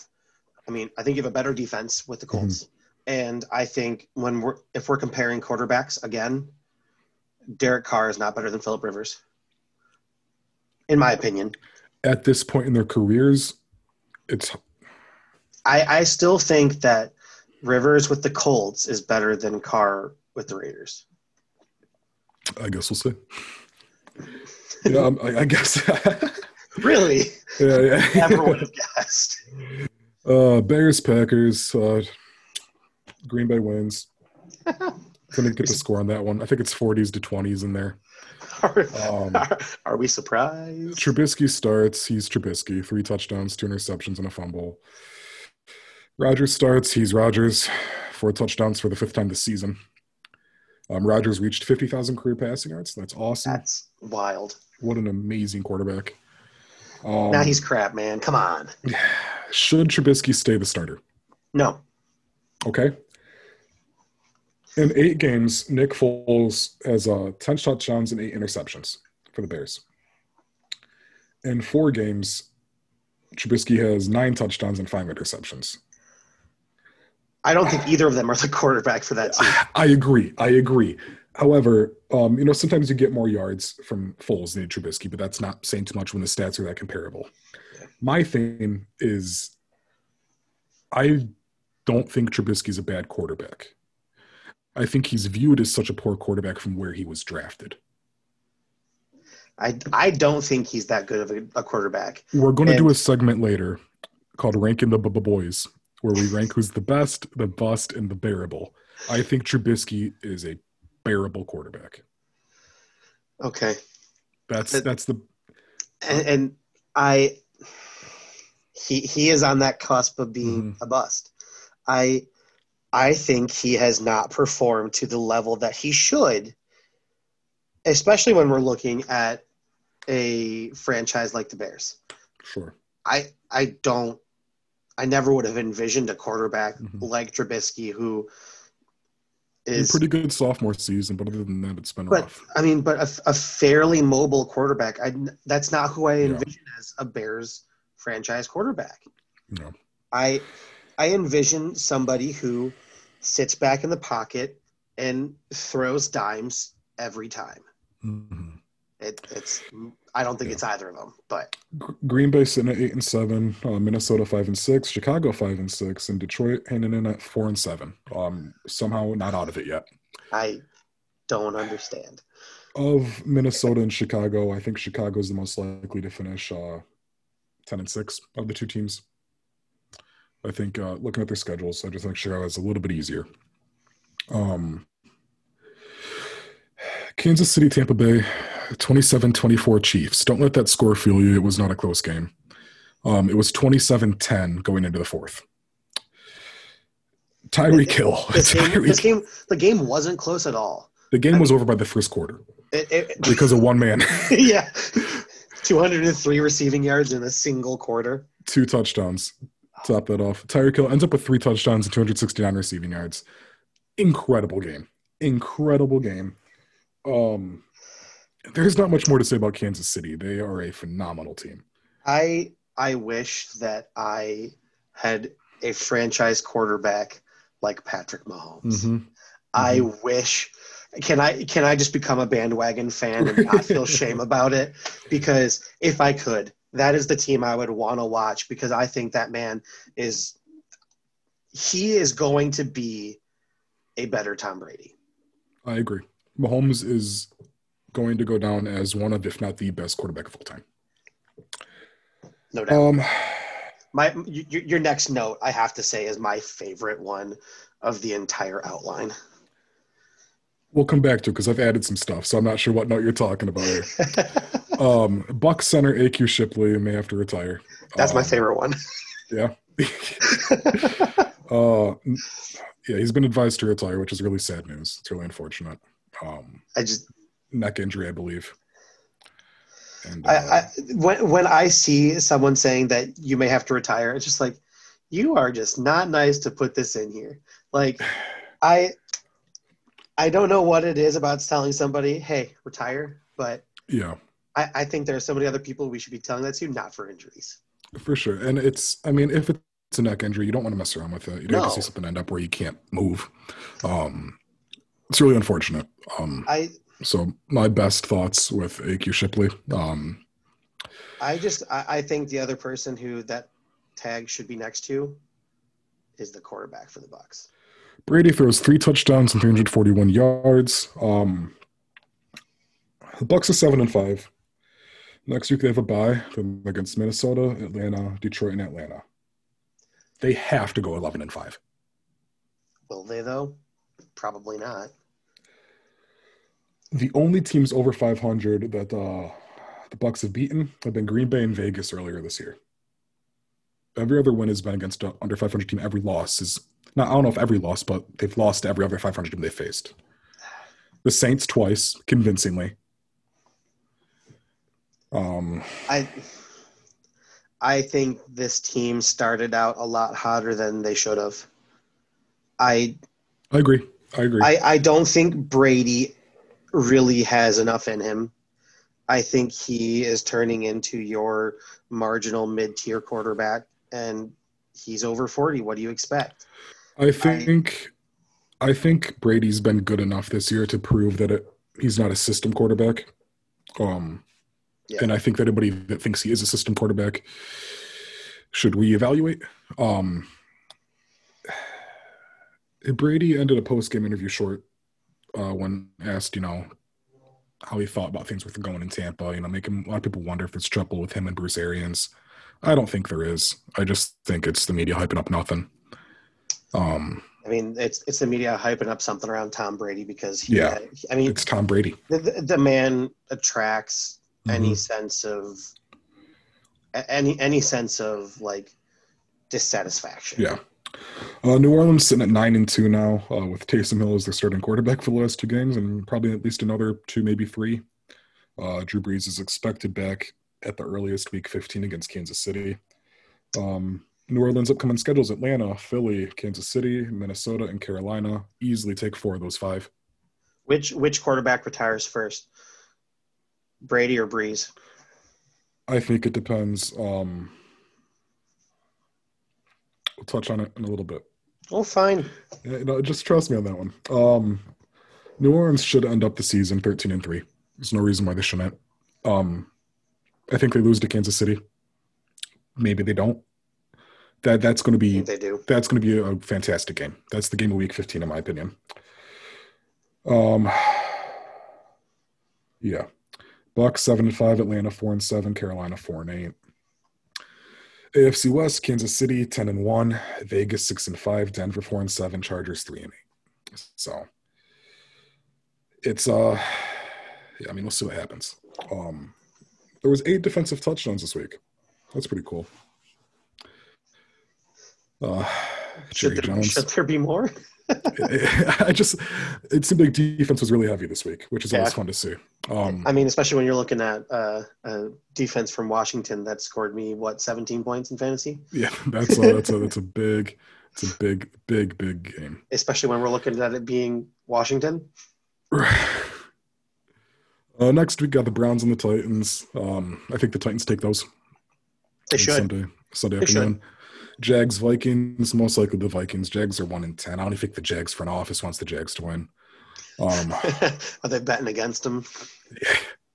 Lions Bears. Um, we'll see. Bears take it though.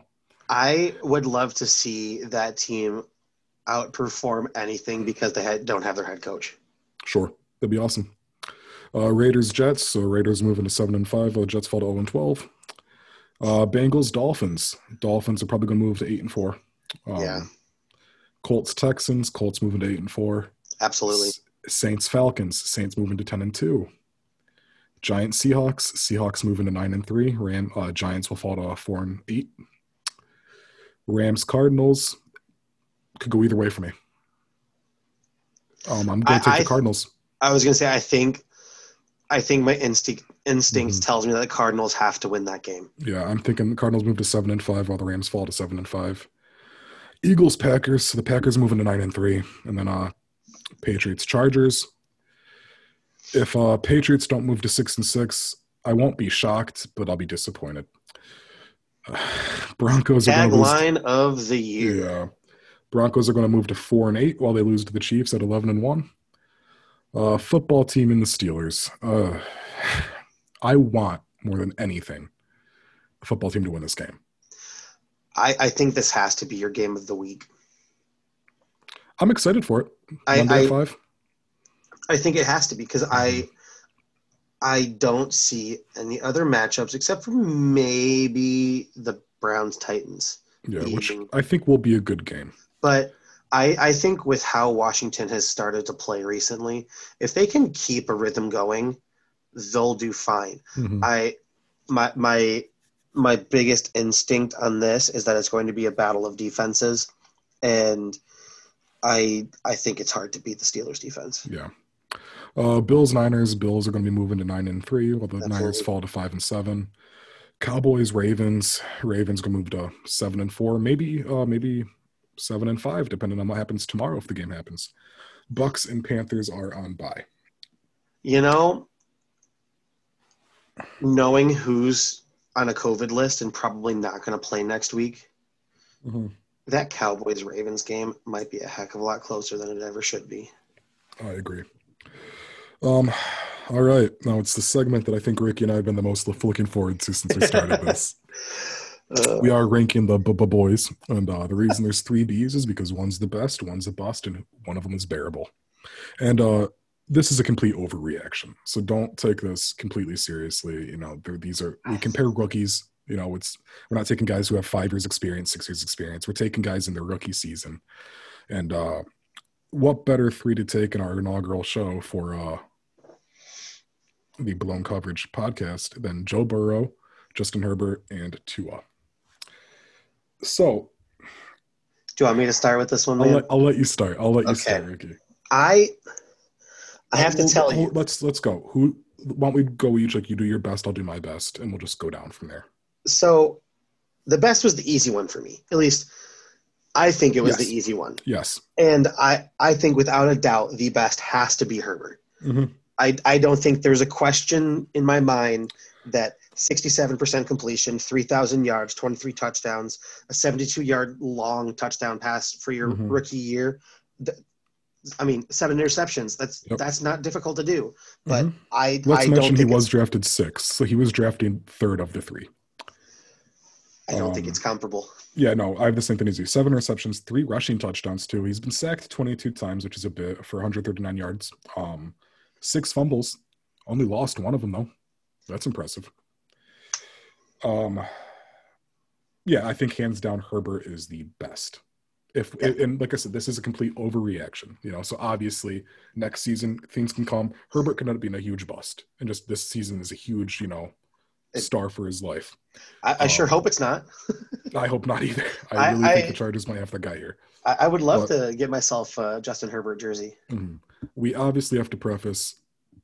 Maybe it, it's too early to say whether Tua or Burrow is a bust or bearable. They could all be Oh, absolutely.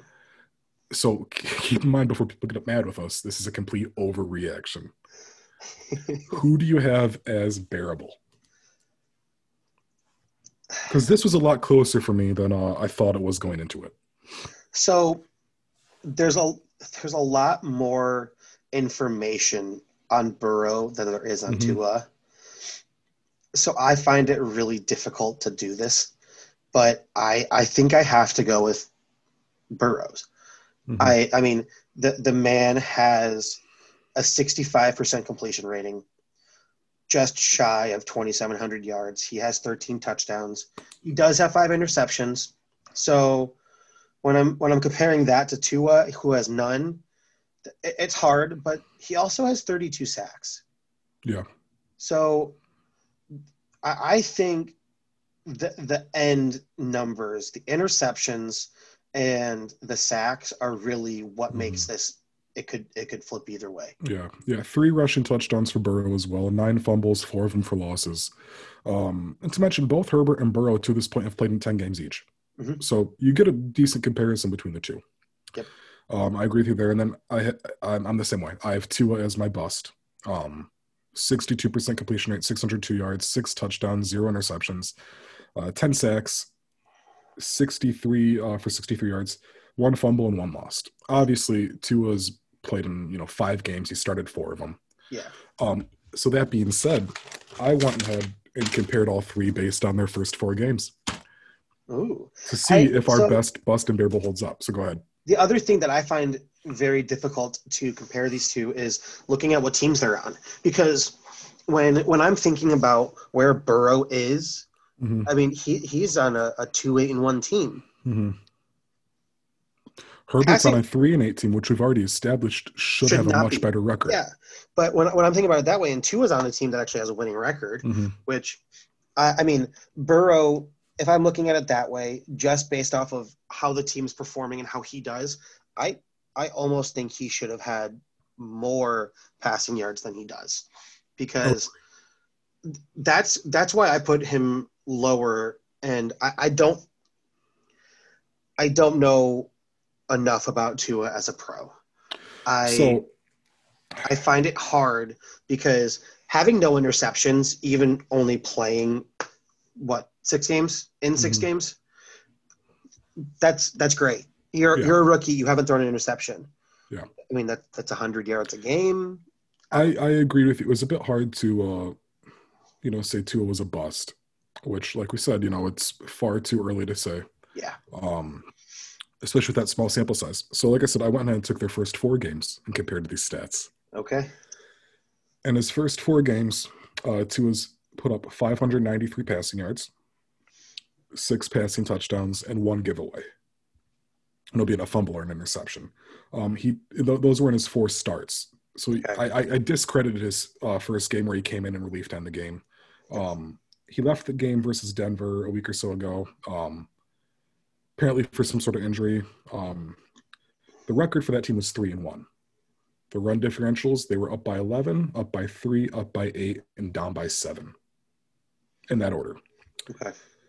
Uh, through his first four games, Joe Burrow throws for 11 21 passing yards, six passing touchdowns, one rushing touchdown, three giveaways, be it fumbles or interceptions. Yep.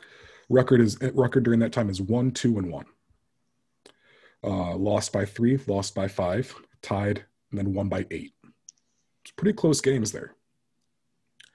Justin Herbert, uh, 1274 for passing yards nine passing touchdowns, one rushing, four giveaways. Record during that time 0 and 4. Really? Lost by three, lost by five, lost by seven, lost by three. My God. When comparing the records and the point differentials for them, it's all relative. You Mhm. know, it's they're all the those four losses for the Chargers could have easily just just as easily been four wins. Those are all one score losses. Yep. Same thing with the Bengals. Um, that being said, the Miami that one score loss could have been a win, Oh, yeah. but those three and eight wins could have also been losses. Yeah, I I think when you put all of those numbers together, Mm-hmm. I I think the the easier answer is to flip Burrows and Tua. Okay. I I say that just because of the giveaways. Mm-hmm. You know, and I, I uh, so that that being said, I still have Herbert as the best. Um, Oh yeah, yes. No which I know just sounds like we're a big fan of Herbert, which we are, but statistically, he looks amazing. Um, I didn't change my Burrow or Tua spot as bearable or bust based on those four. Yeah. For me, it was more so based on the passing yards and how close those scores were. Yeah. So, which it- when it comes to the bearable to bust, there it could really go either way. Mhm. Um, but based on the first four games, for me, it's best is Herbert, bearable is Burrow, bust is Tua. Yeah. y- you hit all Yeah. of it. I I got Um, nothing else for that one. Now, one of my other favorite segments that we're going to be doing here, the runner-up of the week, and uh, so being the being the runner-up, uh, what we like to do is, you know, we acknowledge a guy who had the best weekend of everybody, which is obviously Tyreek Hill.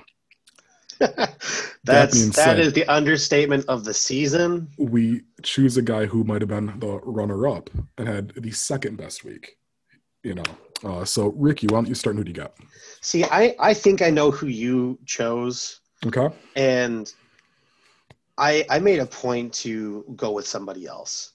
Okay. my my initial reaction was Will Fuller, who I gotta say, because of his his suspension, I, I Mhm. just I, I cannot put myself to say that he is the guy that you should have been watching because that really ruins it for me, Mhm. especially when it's for PEDs. But the the the player that I think had the game that we need to watch, especially this upcoming week, because it's going to be, I think, a very important role in the Washington Steelers game, is Antonio Gibson. Mhm. Mhm. Again, three touchdowns, 115 rushing yards, five receptions for 21 yards. Yeah, big game. Big game. Huge game. Mhm. I mean, when when you're looking at a, a running back scoring three times, something's going right. Mhm. And he's had a touchdown in seven games in a row, Yeah. or seven games total of the season. He's had eight touchdowns in the last five games. That's insane. I didn't even. Yeah. No, and I we got to stop sleeping on Washington. You know, as we said earlier. Yeah, You know. Um. I, I expected nothing from them at the beginning of the season. Yeah. I thought No. their defense could be decent, and that that was it. And let me tell you, we we have to keep our eye on Antonio Gibson. I agree. I agree. Um. Initially, I wanted to go with Derrick Henry. That's who I thought Oh, you were going to go with. Yeah. You know, great game, 178 rushing yards, three touchdowns. Um, the reason I didn't go with Derrick Henry is because he already gets a lot of credit. This is true. You know, it's it, it, it wouldn't shock me if next week the guy we're comparing the runner up to is Derrick Henry. You know, Yeah. that that's how great Derrick Henry is. So I went with a guy who's also great. Um and everybody knows he's great. The people know who he is. Um 10 receptions, 177 yards. No touchdowns this week. Um but he's really shown himself to be the number one receiver for the Seahawks. That's uh, that's DK Metcalf. You Oh, know, yeah. um, Tyler Lockett's great. Tyler Lockett's great. Didn't do much. Uh, Metcalf has really shown himself to be the guy this year, and uh, He- I only see that getting higher and higher. Yeah, he- was this his second season?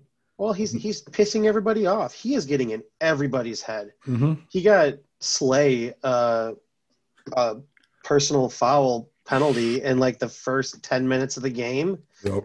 and it was the stupidest thing in the world. And of Mhm. course, the the subsequent play, they got another 15 yard penalty. I mean, he he emotionally eats at people. For sure, for sure. And- um, yeah, obviously keep an eye on DK Metcalf going forward, but we already knew that. Yeah. Um, so I'm going to say that this week's runner-up is Antonio Gibson. Hey, And then, uh, then our final question of the show, which we've been doing this for a long time, but it hasn't felt like a hasn't felt like a half hour, even like a half hour to us. Um, final question for the week, and it's also runner-up related. The uh, the Chiefs are the front runner for the Super Bowl, right? You know, everybody's expecting them to repeat. Who is the runner-up? Who might knock out the Chiefs, or who might meet them in the Super Bowl? so I think your logical answer to this question Mm-hmm. is the Steelers because they are undefeated. They Mhm. are the one team that is showing that they can compete. But I don't want to go with them because it's too obvious. Yeah. I I think when we're when we're putting it all together, if we have if we have all of our starting lineups, we're, we're not worrying about COVID. We're not worrying about injuries. And we, we have a couple weeks at the end of the season where all of our starters are in, we're able to keep going. Mm-hmm. I I think I have to go with the Saints. Okay. I I think with a healthy quarterback, a healthy receiver corps. I mean, you have one of the best receivers in the league. You you have the best running back in the league. No questions. Alvin Kamara, I have to say, is Well, the best yeah, back in the league. McCaffrey's been out all year. Uh, yes. So if we're saying he's here all season, it's kind of yeah, you definitely have one of the best two, hands I- down. When I'm going with having a player who hasn't gone gotten to play all year because of an injury, and now I'm saying Alvin Kamara is your best. He Yeah, he is your number one. If you have Drew Brees healthy, and not not doing anything with He is a leader. Drew Brees is a leader. absolutely, Um, and and I mean, and not even saying that Michael Thomas is the world's best receiver, but mhm. they they were playing great without him. Yeah. And you add him into the mix, and He's back. He hasn't done much yet, but I expect But- that to change soon. I, you know. I don't I don't need him to perform a lot if he's Mhm. if they're going to play well. You need a couple catches a game because that pulls defenders onto him, and dish the ball out to Alvin Kamara, get that easy slot. He Drew Brees is not a quarterback that has to throw the ball long to get a lot of yards. Correct. and I think that they are the the best bet outside of the Steelers and my favorite NFC team to beat the Chiefs. So I believe there are two teams that could beat the Chiefs in the AFC. Um, however, neither of these teams are the teams I'm going with as the runner-up. Okay. I believe uh, the Steelers and the Titans can beat the Chiefs. The Chiefs play neither of these teams this season, so Doesn't they help. will have to meet them in the playoffs. Yep. Um, I will. I, I'd want to say the Bills, but like I said earlier, I think the Bills' defense is going to cost them the championship this year. That being said, my spoiler is somebody they may face in the Super Bowl. Um, and I'm going to preface with I think the NFC Championship game is going to be between Green Bay and New Orleans. Um, Green Bay, they have uh they won on week two versus New Orleans, thirty-seven to thirty. They face Tennessee week 16. Uh, New Orleans faces Kansas City week 15. Might have Brees back at that point. Um, I agree with you. I think Saints are the runner up. They are on an And- eight win streak. That I mean, they're a nine nine and two team, Mhm. and they've won eight straight. I think uh, I think Saints would meet the Chiefs in the Super Bowl, and I wouldn't be shocked if the Saints beat them. I I And- think that will be one hell of a game. and that's why I'm really looking forward to Week 15. Um, and that's why earlier when you asked me who do I think is going to retire first, I think if the Saints win it this year, Brees is done. Fair I think enough. he'll pull a man and I think he'll win it and take off. I how how could you not at that point? hmm I mean, you you have an amazing amazing career. Yeah. I mean, he has what he has the most passing touchdowns ever, Yeah, And- something like that. Yeah. and he he's got to be close to being the most passing yards ever. Mhm. I mean, the man has records. The man has he he deserves God knows how many Mhm. rings. Mhm. I I mean, what against the Vikings was it last year, the year before that they got absolutely screwed over? Yep. Well, every And- time they, it seems like every time they're losing in the playoffs, it's because of something, you know, And- like it's and- something where they just barely lose. And, and and that one, I mean, no one can say that it was Mhm. anything but the ref's fault Yeah. because that play never should have been a touchdown. Mhm. And I just, I, I Love I'm me really. Kyle Rudolph, but you know, it wasn't, wasn't, I- I'm I'm very I'm very optimistic about the end of this season for Drew Yeah, Brees. me too. So uh, I like that we're I like that we agree with that. I like that we're on the same page. I did not That's expect awesome. that. I No, when I heard you say bit of- Saints, I was like, oh, there it is. You know, I, I expected a little bit of contention. nope. I'm, I'm I'm with you. I'm with you. Um, wow, jeez, this has been a lot longer than I think either of us anticipated. Uh, Um, well, when I keep asking you stupid questions, it sure adds up. um, I'm sure uh, we'll find a way to make the future ones going quicker. Um, but it's been fun. Yeah. So, to whoever does listen, if anyone listens, thank you for listening to uh, the Blown Coverage Podcast by the Runner Up. My name is Aaron. I'm Ricky, and uh, we we look forward to chatting with you some more next week. Yeah, we'll see you next time. See you.